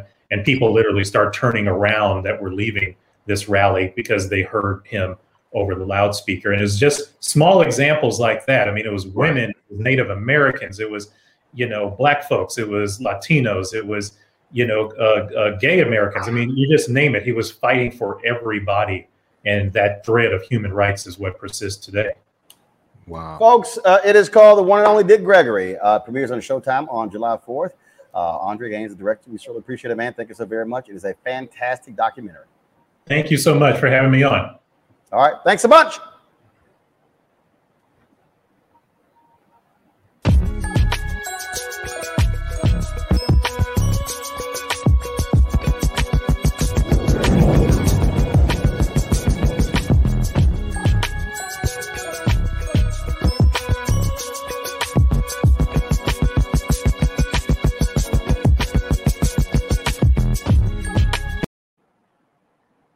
All right, folks. Education is an issue that we always talk about here on this show. And the group 50CAN, uh, they have been very much involved in ed reform in this country. I'm on their board of directors, and also they we've actually we've been sharing an office space with for the past three years. Derrell Bradford is the new president of 50CAN. He joins us right now. Derrell, glad to have you back on the show. Uh, first and foremost, uh, what's your goal as president of 50CAN? What do you want to accomplish? Uh, don't mess it up. Uh, thank you very much for uh, uh, for having me, and uh, and obviously, like, thank you for being involved with uh, with everything that we that we do and carrying this message to your audience the, in a way that only you can. Um, I guess the, the the three things I'm I'm working on primarily, you know, one of them is that we need a better vision for how how we for the education system that we want in this in this country. Uh, and so we built a sort of a like a, a, marketing platform that we call believe in better which is just about the way that you know the education system, system should work like about what you should be entitled to and what you should have uh, as a family about the sort of freedoms and flexibility that you deserve as like you know somebody who's trying to help a kid become the best version of themselves um, and it's great to talk about it, but the actual work of 50CAN, as you know, is to help pass laws in states. And so, my first and maybe most important uh, project is to take that vision and turn it into actual policies that people can, you know, uh, talk to state legislators about, or governors, or people in their communities, uh, uh and get off the ground and hopefully, uh, Im, you know, improve the quality of education for all kids in the country. So, I guess that that's the first thing. Um, the second thing is that, and and you know this, right? Like we're a we're a nonprofit, and you know now we're like a quasi black led black led nonprofit, uh, and we're working you know in ten states, and many of our uh, executive directors are people of color. And to do this work, you know, you can't do it for free. And so the you know the next thing is kind of like how do we continue to make it sustainable? Like how, how do we continue to get people to understand that like education doesn't just improve itself, like charter schools didn't just happen. Like somebody had to pass a law to do that. So like a group of people had to lobby to do that. And, you know, like many other issues, it's not free to do that. So um, that's really the the second thing. And then the the third, and I guess maybe like the the final one, uh, you know, I'm I'm succeeding a person who uh, was extraordinary and a, a former uh, elected official, and just like a, like a, a wonderful mind on policy and strategy. And I just want to figure out what you know what about 50CAN is different with me as its president than uh, than with her as its president. And she really got us um, to this place that we are now and we're all um, incredibly grateful for the work that she did. But it's like what what's that next phase? Is you know is it louder? Is it harder? You know is it uh, is it more nuanced? Is it more interesting? I, I got to figure that out and i got to figure it out soon. Uh, i've made this point that the ed reform movement has been uh, all too often white led, white run. And the reality is that you can't change education in America if you don't have black folks who are at the, at the, at the, at the, at the positions of power. Yeah, I mean, one of the th- I, I almost take it for um, uh, for granted. Um, you know, the amount of people who were like, "I can't believe you! I can't believe you're the president 50CAN." It was like the the the outpouring from you know other black folks who work in the movement and who have and who have jobs like mine was sort of um, was was shocking um, there's a real, you know, uh, underrepresentation at the decision making level, and and that and it is just different to be at the decision making level. Like when you're not just deciding for you, but you're deciding for for lots of folks.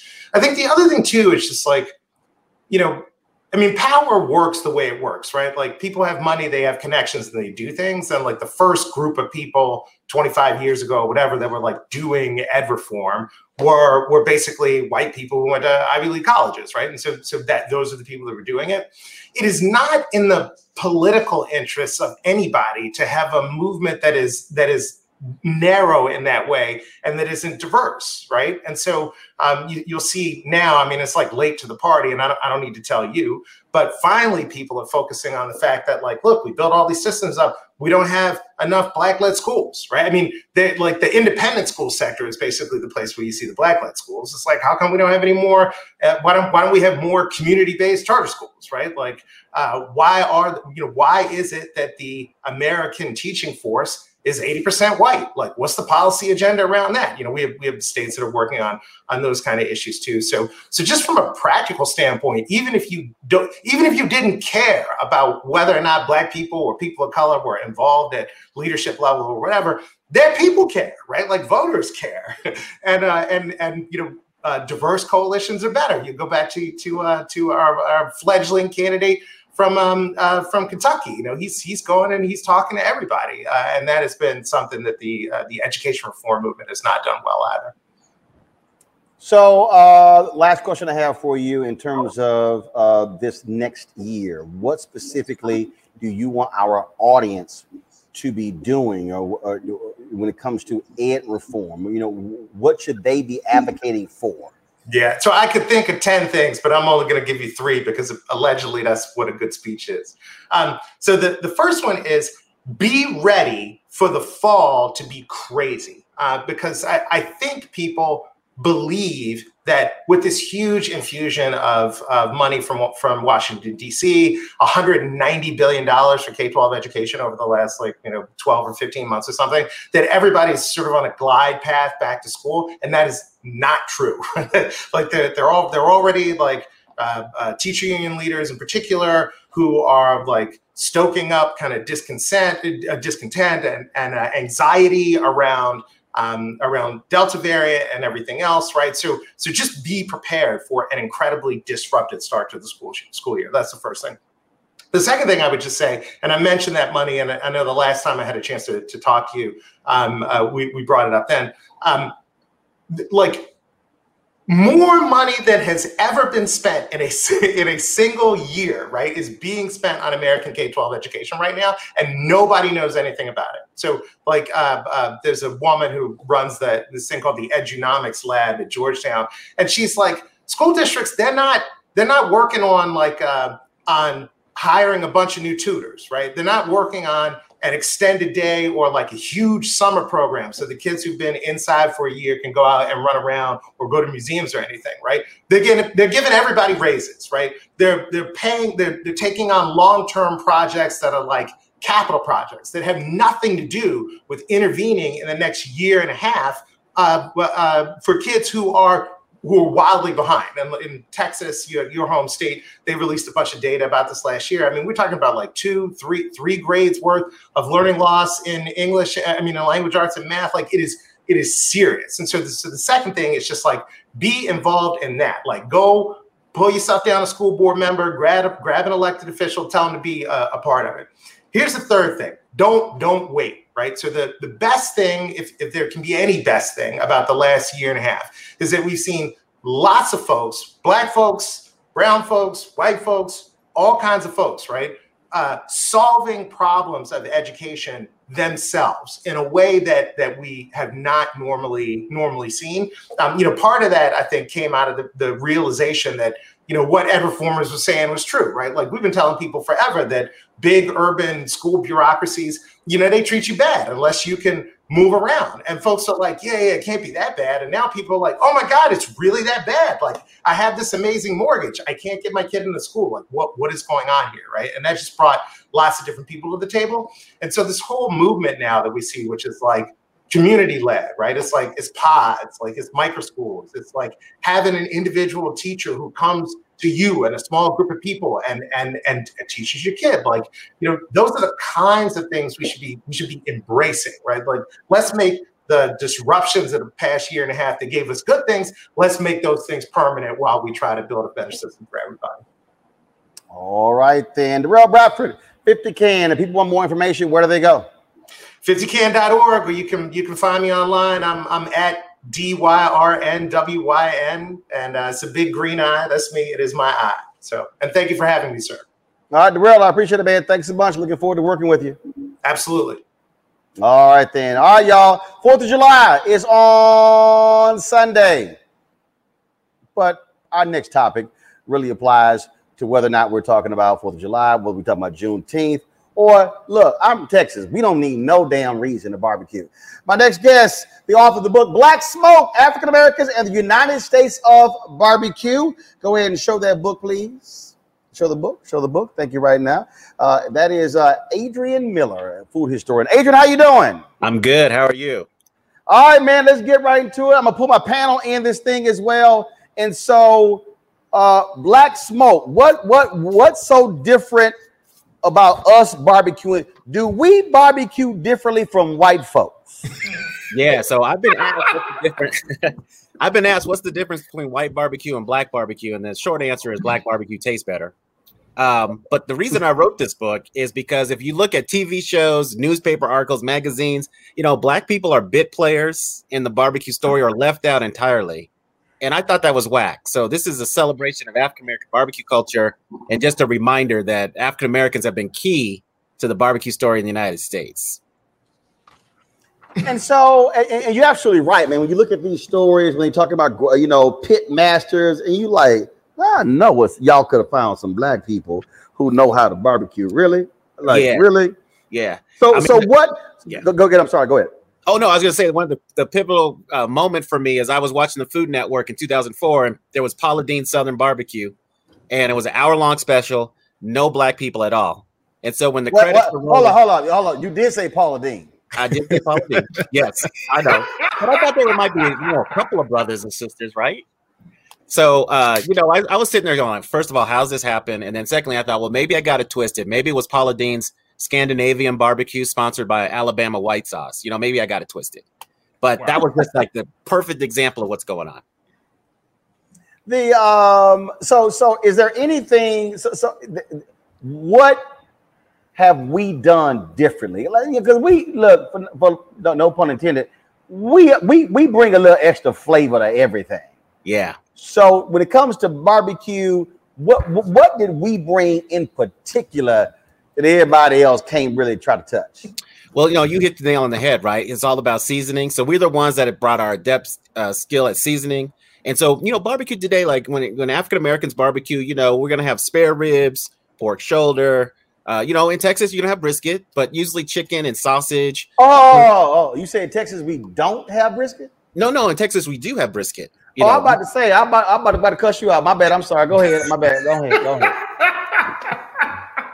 yeah, yeah. Uh, but you know, uh, with our with our barbecue, we're gonna have some good sauce because you know there's this conventional wisdom that's emerging that barbecue shouldn't be sauced.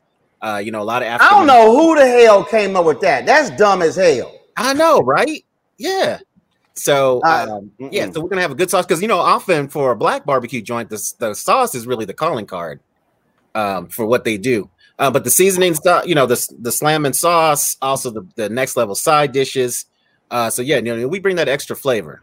And um, you know, a lot of African Americans are cooking with charcoal uh, and wood. Uh, so this this idea that barbecue should be low and slow, indirect cooking, you know, that's one way to do it. But a lot of people cook hot, fast, then slow uh, when they're cooking ribs or chicken or sausage, things like that. So I wanted to explore kind of what is, uh, you know, what is our the signature dishes of African American barbecue culture. Number, number, number before I go to my panelists uh, with the barbecue questions, I gotta ask you. Look, you wrote a book. You wrote a book called Black Smoke. You know, I got Negroes in Kansas City who swear they the best. I got my, my, my uncle Marvin. When we first went to Kansas City, he was talking about, yeah, this is how we do it. I was like, man, sit your ass down. Uh, and so my daddy had to show him how we do that thing. Uh, and you know, they everybody talk about Gates. What's the other place in Kansas City? They always talking about Arthur Bryant. yeah, I, I had both of them. Mm-mm, mm-mm. Um, then Memphis. What kills me are Negroes from North Carolina who I said, y'all ain't in no barbecue conversation. So stop. So stop. So if you had to say top five cities slash states in terms of king of barbecue, what's your top five? All right, so some of this is going to make you mad, but I, I would say Kansas City, Memphis, and I would say East Oh, oh Texas. oh, oh, stop, stop. Are you saying KC is one? See, we rank it. Are you going five, four, three, two, one? Or are you going one, two, three, four, five? One, two, three, four, five. So, you know, growing up in Denver, man, Kansas was the strongest. In, so, So hold, hold, hold. So let's start right. So you going one, two, three, four, five. So Yeah. you got KC one. Why? KC one because I'm a spare Why? ribs guy. I'm a spare ribs guy, and Gates is my favorite Look commercial. Yes, Gates. Yeah. Look at Brittany. So yeah, thank you, thank you for backing me up, my sister. Uh, so yeah, and then bullshit. anyway, go ahead, go ahead, go ahead. All right, and then Memphis because I also like ribs, but also they got the slamming pork shoulder sandwich. Um, they've got barbecue bologna and spaghetti. So you know, Memphis. Oh hell, you yeah, right there. See right now. See, you keep that damn barbecue. You keep that bologna shit. You might as well say spam as far as I'm concerned. Oh, but anyway, go on ahead. That's okay. Kansas City one. You got Memphis two. Who then you I got go, three? Uh, three is East Texas because you know when people say Texas barbecue, they automatically go to Central Texas and they think about you know the Central Im- uh, European immigrants the way they did it. But I like the way they do it in East Texas. Got well, first of all, first, I'm glad you make the distinction. But what people don't understand is there literally are four or five distinct barbecue um, standards in Texas. And you're right. What has become known as Texas barbecue is European, but you literally have you got you got that you got you got your black folks uh, with with with actually with, with the infusion of the Creole migration from Louisiana. I mean, you got you, then you got how, how how Mexicans barbecue. So you got different styles of barbecue in Texas because it's a big ass state. Yeah, exactly. That's why I wanted to break it down. So you got um, East Texas three. You're wrong, but go ahead. Who's four and five? Four is Southside Chicago, which gets no love as a regional style. Um, so but, I, I, oh, okay, Southside, but I lived in Chicago six years because part of that is like so. What's the definitive place to go get Southside barbecue in Chicago? So I would say Honey One. I think that's a good place. Uh, Alice's is a good place, uh, and there's this new place I like called uh, Q's Tips and Wings because he's doing turkey. So he's doing like turkey tips, turkey legs, stuff like that. It's kind of like one of the big trends in barbecue right now, in African American barbecue. So those well, are first of all, first of all, tur- first of all, tur- Turkey Leg Hut in Houston is killing everybody. Yeah. Uh, okay, that's four. You said Chicago, Southside Chicago is four. Who's fifth? All right, this is really gonna make you mad, but I'm gonna give love to North Carolina, East North Carolina, man. There's some brothers still doing whole hog, like Ed Mitchell and his son Ryan Mitchell. Oh, he's getting he's leaving. then you got Rodney Scott in South Carolina doing whole hog, man. Rodney Scott. Y'all can have hey Brittany, uh, Brittany Faraji, uh, and Michael. Y'all can go ahead and ask whatever y'all want. His ass has lost his damn mind, North Carolina. I'm, I'm y'all go ahead and talk to his ass. I'm done. I'm done. Well, I was with you with Gates Barbecue. I'm mm-hmm. biased. I lived out in Kansas City for about two months when I was Miss Black America, and the Gates family took care of me. I learned all about four generations of their barbecue history. Hey, I'm North so Carolina. I'm, so I'm biased. I'm all right, go on, Brittany, go on here and ask your damn question. I might as well. Right, this called this called this book called Black Smoke. You blowing smoke up. Go, go, go on here, go. Um, Come on, you like this smoke, man. You know you like this smoke. Got to give love to all the styles. Yeah. All right, go ahead. Uh, I'm curious. Um, is there a specific like person that you've met or pitmaster um, that you've uncovered in your research that really stuck with you? Yeah. So this person is somebody I discovered historical, but I found a, a woman named Mary John who was in 1840s Arkansas. Uh, and her birth name is Marie Jean because she was born when Arkansas was in French territory. But uh, there's a newspaper article about her superintending a barbecue in 1840 in Pine Bluff, Arkansas. And superintending is the word that they used back then, which is the equivalent of being a pitmaster. And so, dig this an enslaved woman telling dudes what to do with barbecue in the 1840s. Uh, she ends up buying her freedom because she was loaned out to do barbecues. And she stays in Arkansas. Uh, it was called the Arkansas Post. That was the name of the place where she stayed. Uh, and she ran a restaurant. And then when she dies, the white newspaper eulogizes, eulogizes her uh, like a great like they would any do uh, great white chef. And I just thought that was next level. I was blown away by that story. Wow. All right then. All right, uh, Michael. You know, ain't nobody talked about Detroit. well, we have Parks Barbecue here in Detroit. I'm a vegetarian, and I know ain't that nobody I, I talked about Detroit. hey, Adrian, qu- question for you: When when we study um, the history of slavery, we see that Africans are bringing techniques to cook food, season food, things like this, and it's changing the palates of white people across the country. Talk about some of the techniques, some of the seasoning techniques, etc., that Africans used when cooking barbecue and changing the way white people ate barbecue. Yeah, so you know the, the unfortunate thing is not a lot of this is not documented, but what sure. we do see is we see a lot of articles about people complaining that the barbecue was too hot, too spicy, Mhm. Uh, and that was Africans and the later African Americans taking that vinegar and red pepper sauce, which red pepper uh, kind of sauce. That was the earliest barbecue sauce, and that's how it was seasoned. For so for two centuries, that's how people made barbecue. It was really only later that we started to get tomato sauces and other things. So I think not only that, um, you know, seasoning with uh, with red chilies, with red Right. pepper, but also just um, Africans bringing their uh, their familiarity and expertise with smoking that gets all thrown into the mix that that leads to this delicious thing that we so love today. All right, thanks. Mm-hmm. All right, Faraji. Baltimore, you notice Baltimore didn't come up. All right, so here's my question: Is there a a, a healthy way to barbecue? I'm vegan, so so I'm I'm looking and I hear. Oh you know, damn! I got two damn. come on, vegans bro, bro, on hold up, hold up, hold up, hold up, hold up. What the hell, y'all? What, what the hell, y'all barbecuing? Mushrooms? what, what, what, what, That's what, what what- they been talking about. Right? man. What? You right, can what- barbecue vegetables. Yeah, what the on, hell you on can what the hell on y'all pepper. pit? Oh, oh, I got some tofu on the pit. No, not Oh, I- tofu. not no, not tofu. Look, look, look, look, I'm, I'm, I'm, I'm just, I'm just asking a brother. Faraji and Mike, what the hell do y'all keep? Look, man, you could, you could put some. I know y'all gonna laugh at me. You could grill some carrots. You can grill a lot of vegetables. and Uh, that- uh, sound getting No, no, cut? Faraji, My sound right getting here. cut No. I know. Right now, did your ass just say barbecue some carrots? Real talk. I'm gonna call your ass Baraji because you are not named Faraji. I don't know.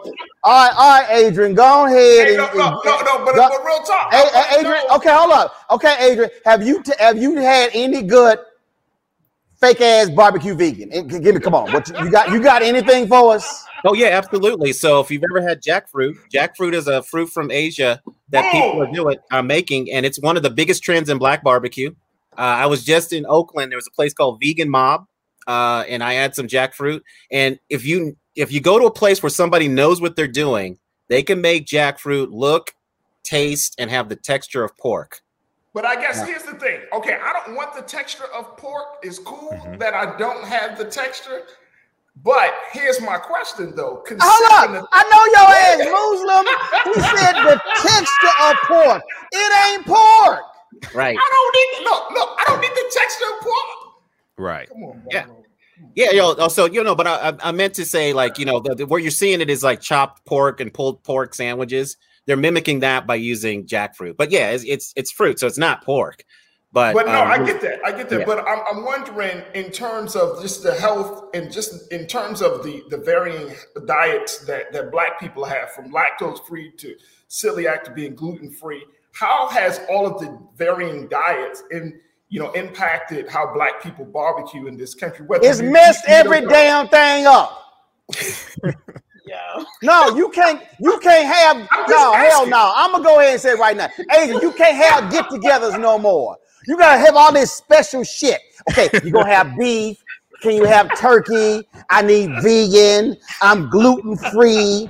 How much cholesterol? Bring your own goddamn food. Okay? Bring your own damn food. I'm tired of this. I'm tired. It used to be you had black cookouts.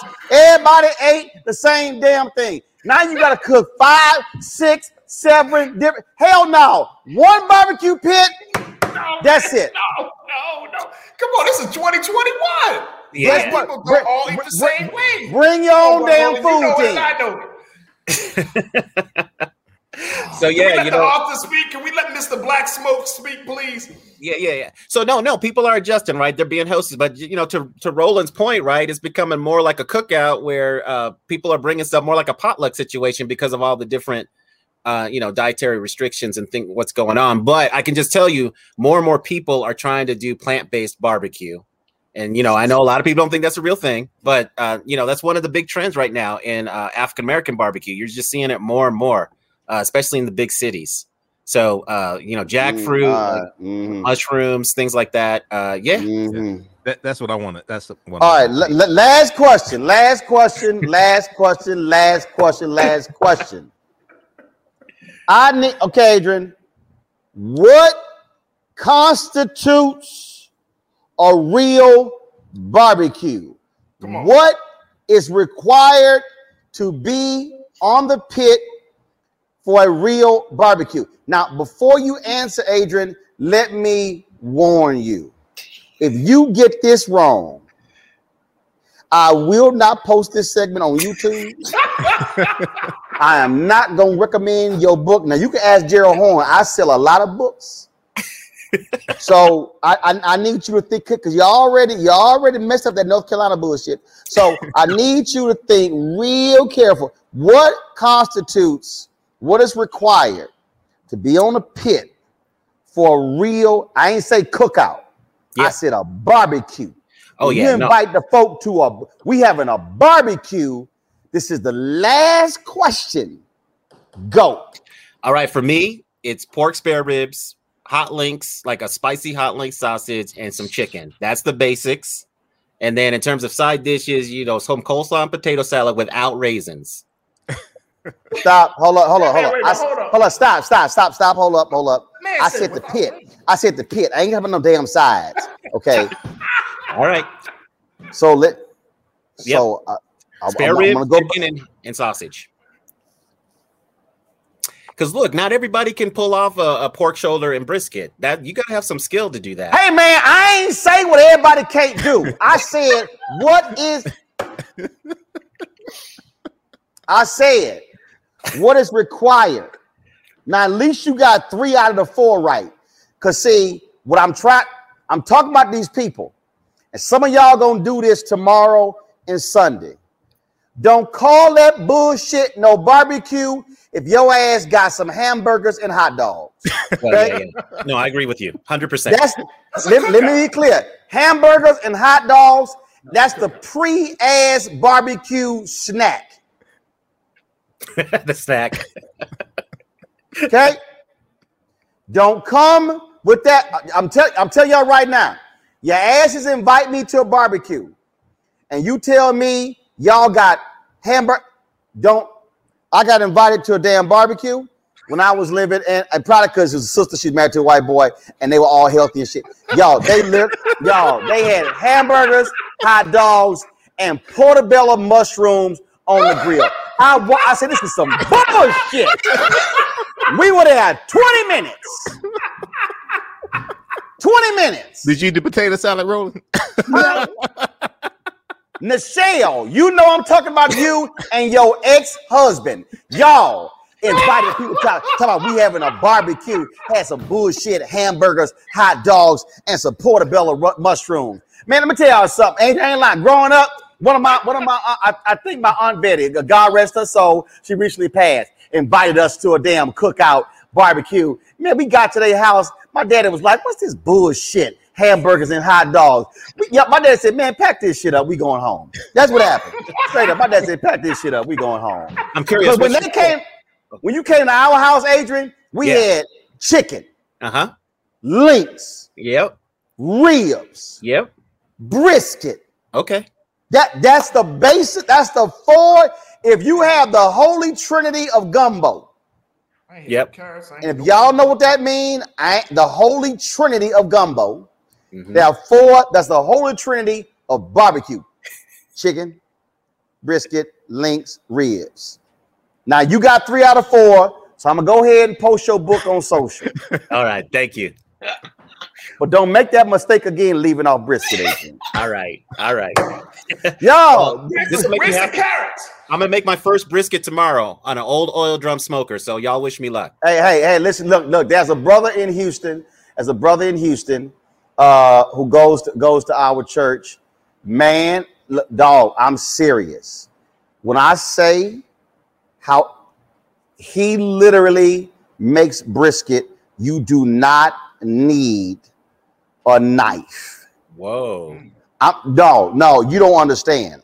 I'm talking about that brisket. Literally, if you pick that brisket up, that brisket literally just, just it, it shreds. Cecil uh, Wow. and, and, and see Cecil, you bullshitting Cecil. I've been asking you to, to let me videotape it and show Cecil. Now that's my secret. Look, Cecil. I'm gonna call your wife Shirley and say, get it done. Adrian, I ain't lying. This brisket is off the chain. Oh, I'm man. talking about You could you do not need a knife or fork. Oh, it- that brisket is off the chain. So Cecil in Houston, Church Without Walls. Cecil, I'm, I'm gonna call you when the show over. I'm, I'm telling you, you, you need to go ahead and let a brother know how that done. Y'all, the book is called Black Smoke: African Americans and the United States of Barbecue. Uh, that's the book. It also has 22 great recipes. Um, what you should do, uh, uh, Adrian, uh, you should uh, shoot a video. Uh, let us see how that bar- your first brisket came out. Because you can't be writing no damn book on barbecue and your ass can't barbecue. Fair enough, man. Fair enough. All right, I appreciate it. Thanks a lot, y'all. That is that is it. Uh, Michael Faraji and Brittany. Come here, bullshit ass. Put some. Ca- Hey, bro. Fit, live, Faraji, win. That's how we Faraji, roll. That's how. Yes. Faraji, Yes, sir. If you came to my, if you came to my, came to my crib and asked me, we have any barbecue carrots on that grill? Fara- Faraji, I'm telling you right now, honest to God, y'all, I'm trying to be, I'm trying to be as, I would smack the shit out of you. I would, I, I would give you a perm, I would give you a perm right there on the spot. If you ask me, do- y'all got y'all got some carrots on the pit.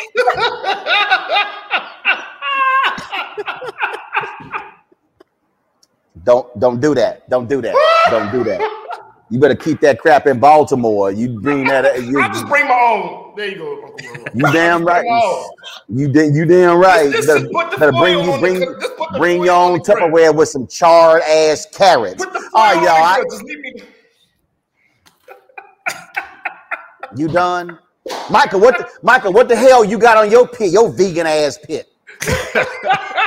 Well, you know what, man? I, I I'm teaching online cla- classes this weekend, man, dealing with African history. So I probably won't even. Uh, uh I, I'm I'll probably have some salad with some uh, garbanzo beans, unless uh unless the sister wants to invite me over, man. But I'm teaching online classes Saturday and Sunday, brother. I'm like, Check out check just out said- AfricanHistoryNetwork.com. Check out AfricanHistoryNetwork.com. I'm teaching online classes this Brit- Saturday. Brittany, can you Man Brit- just Brit- Brittany, can you please save That's this damn segment? him Brittany, Yeah, can you please save this that segment? Because I song. don't, I don't know where these two Negroes came from. I don't know. Where, I don't know. Hey, I don't brother. know. I don't, I don't know where these two hotel Negroes came from. Hey, bro, I've been a vegetarian 16 years, man. You know, Brit- Brit- Brittany gone. Brittany gone. I, I'm gonna have some chicken, some ribs, some Oh. brisket. I'm gonna have some real barbecue, y'all. All right. Come by, Thank you, Miss Black. come by, cook. Come about cook salad. You sound like Eric Erica Savage Wilson. Well, not- with that not- not cooked salad. I ain't no, say cooked. hell no, gonna you have can't. salad. No, gonna you can't it. walk it back. You're gonna have barbecue salad. I'm Your not gonna have ass gonna have barbecue salad. barbecue salad. No. Right. You're gonna put the lettuce, tomato, and the cucumber on the grill No, right brother. next to Faraji's damn carrots. I'm done. I gotta go. No. Y'all, that's it. I gotta go. Y'all, uh, please, uh, if y'all if y'all want to support Roland Mart Unfiltered, not these carrot salad eating ass barbecue smoking pit people, uh, please join our Bring the Funk fan club. Every dollar you give goes to support our show.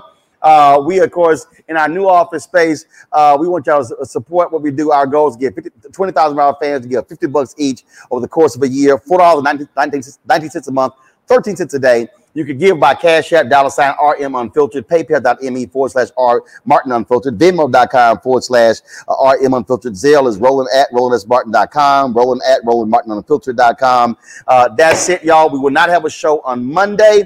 Don't forget, Essence Festival, Virtual Fest today, tomorrow, uh, Saturday, excuse me, today, tomorrow, Sunday. We will have a recap of the final weekend on Tuesday's show. Again, we thank Coca Cola for being a sponsor for that. Folks, we always end the show, of course, with our uh, charter members of our uh, fan club. That's it. I hope y'all enjoy uh, the weekend, spend some good time with the family. Uh, cherish every single uh, every single moment uh, because they all matter. And so I shall see y'all on Tuesday. Y'all know how we end it. Uh, this is where we have, you know, we support real black barbecue, not carrot and smoked lettuce, smoked tomatoes, and smoked cucumbers. Uh, no, we, we're going to that's that. We need a segment on colon cancer That's too after this, no- brother. Yeah, yeah, and there are some of y'all who eat y'all salad, they got pesticides in it as well. So don't be trying to sit in trying to be all like you want to be all bougie and shit. Oh, well, you I'm not we gonna being bougie. You know, I I'll do this. Uh huh. Yep. Yep. Whatever. Yep. Whatever. Uh huh. Some shit in early for y'all uh vegans too. So whatever. I'm gonna see y'all on Tuesday. Oh! Ha ha ha!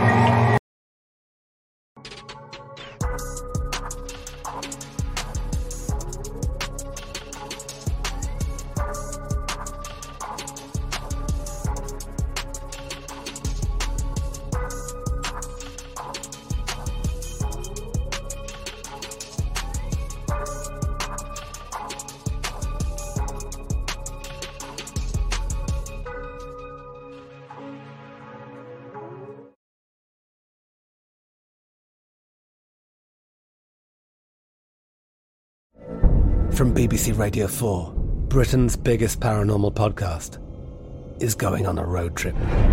I thought in that moment, oh my God, we've summoned something from this board. This is Uncanny USA. He says, Somebody's in the house, and I screamed. Listen to Uncanny USA wherever you get your BBC podcasts, if you dare.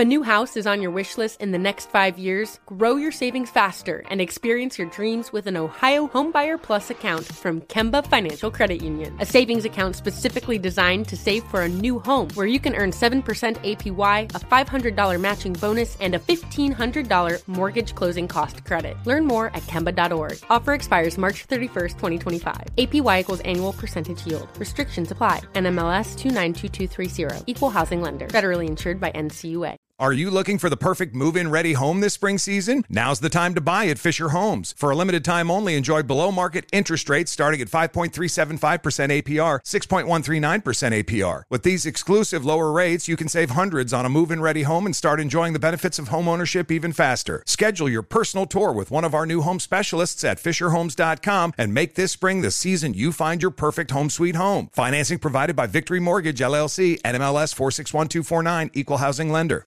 Tired of restless nights? At Leesa, we know good sleep is essential for mental, physical, and emotional health. From memory foam mattresses to hybrids that keep you cool all night long, Leesa's mattresses offer exceptional comfort and support with free delivery and 100 nights to try out your mattress in the comfort of your home. For a limited time, save up to $700 off select mattresses plus two free pillows. Go to leesa.com slash iHeart for an additional $50 off mattresses and select goods. Exclusions apply. See leesa.com for more details.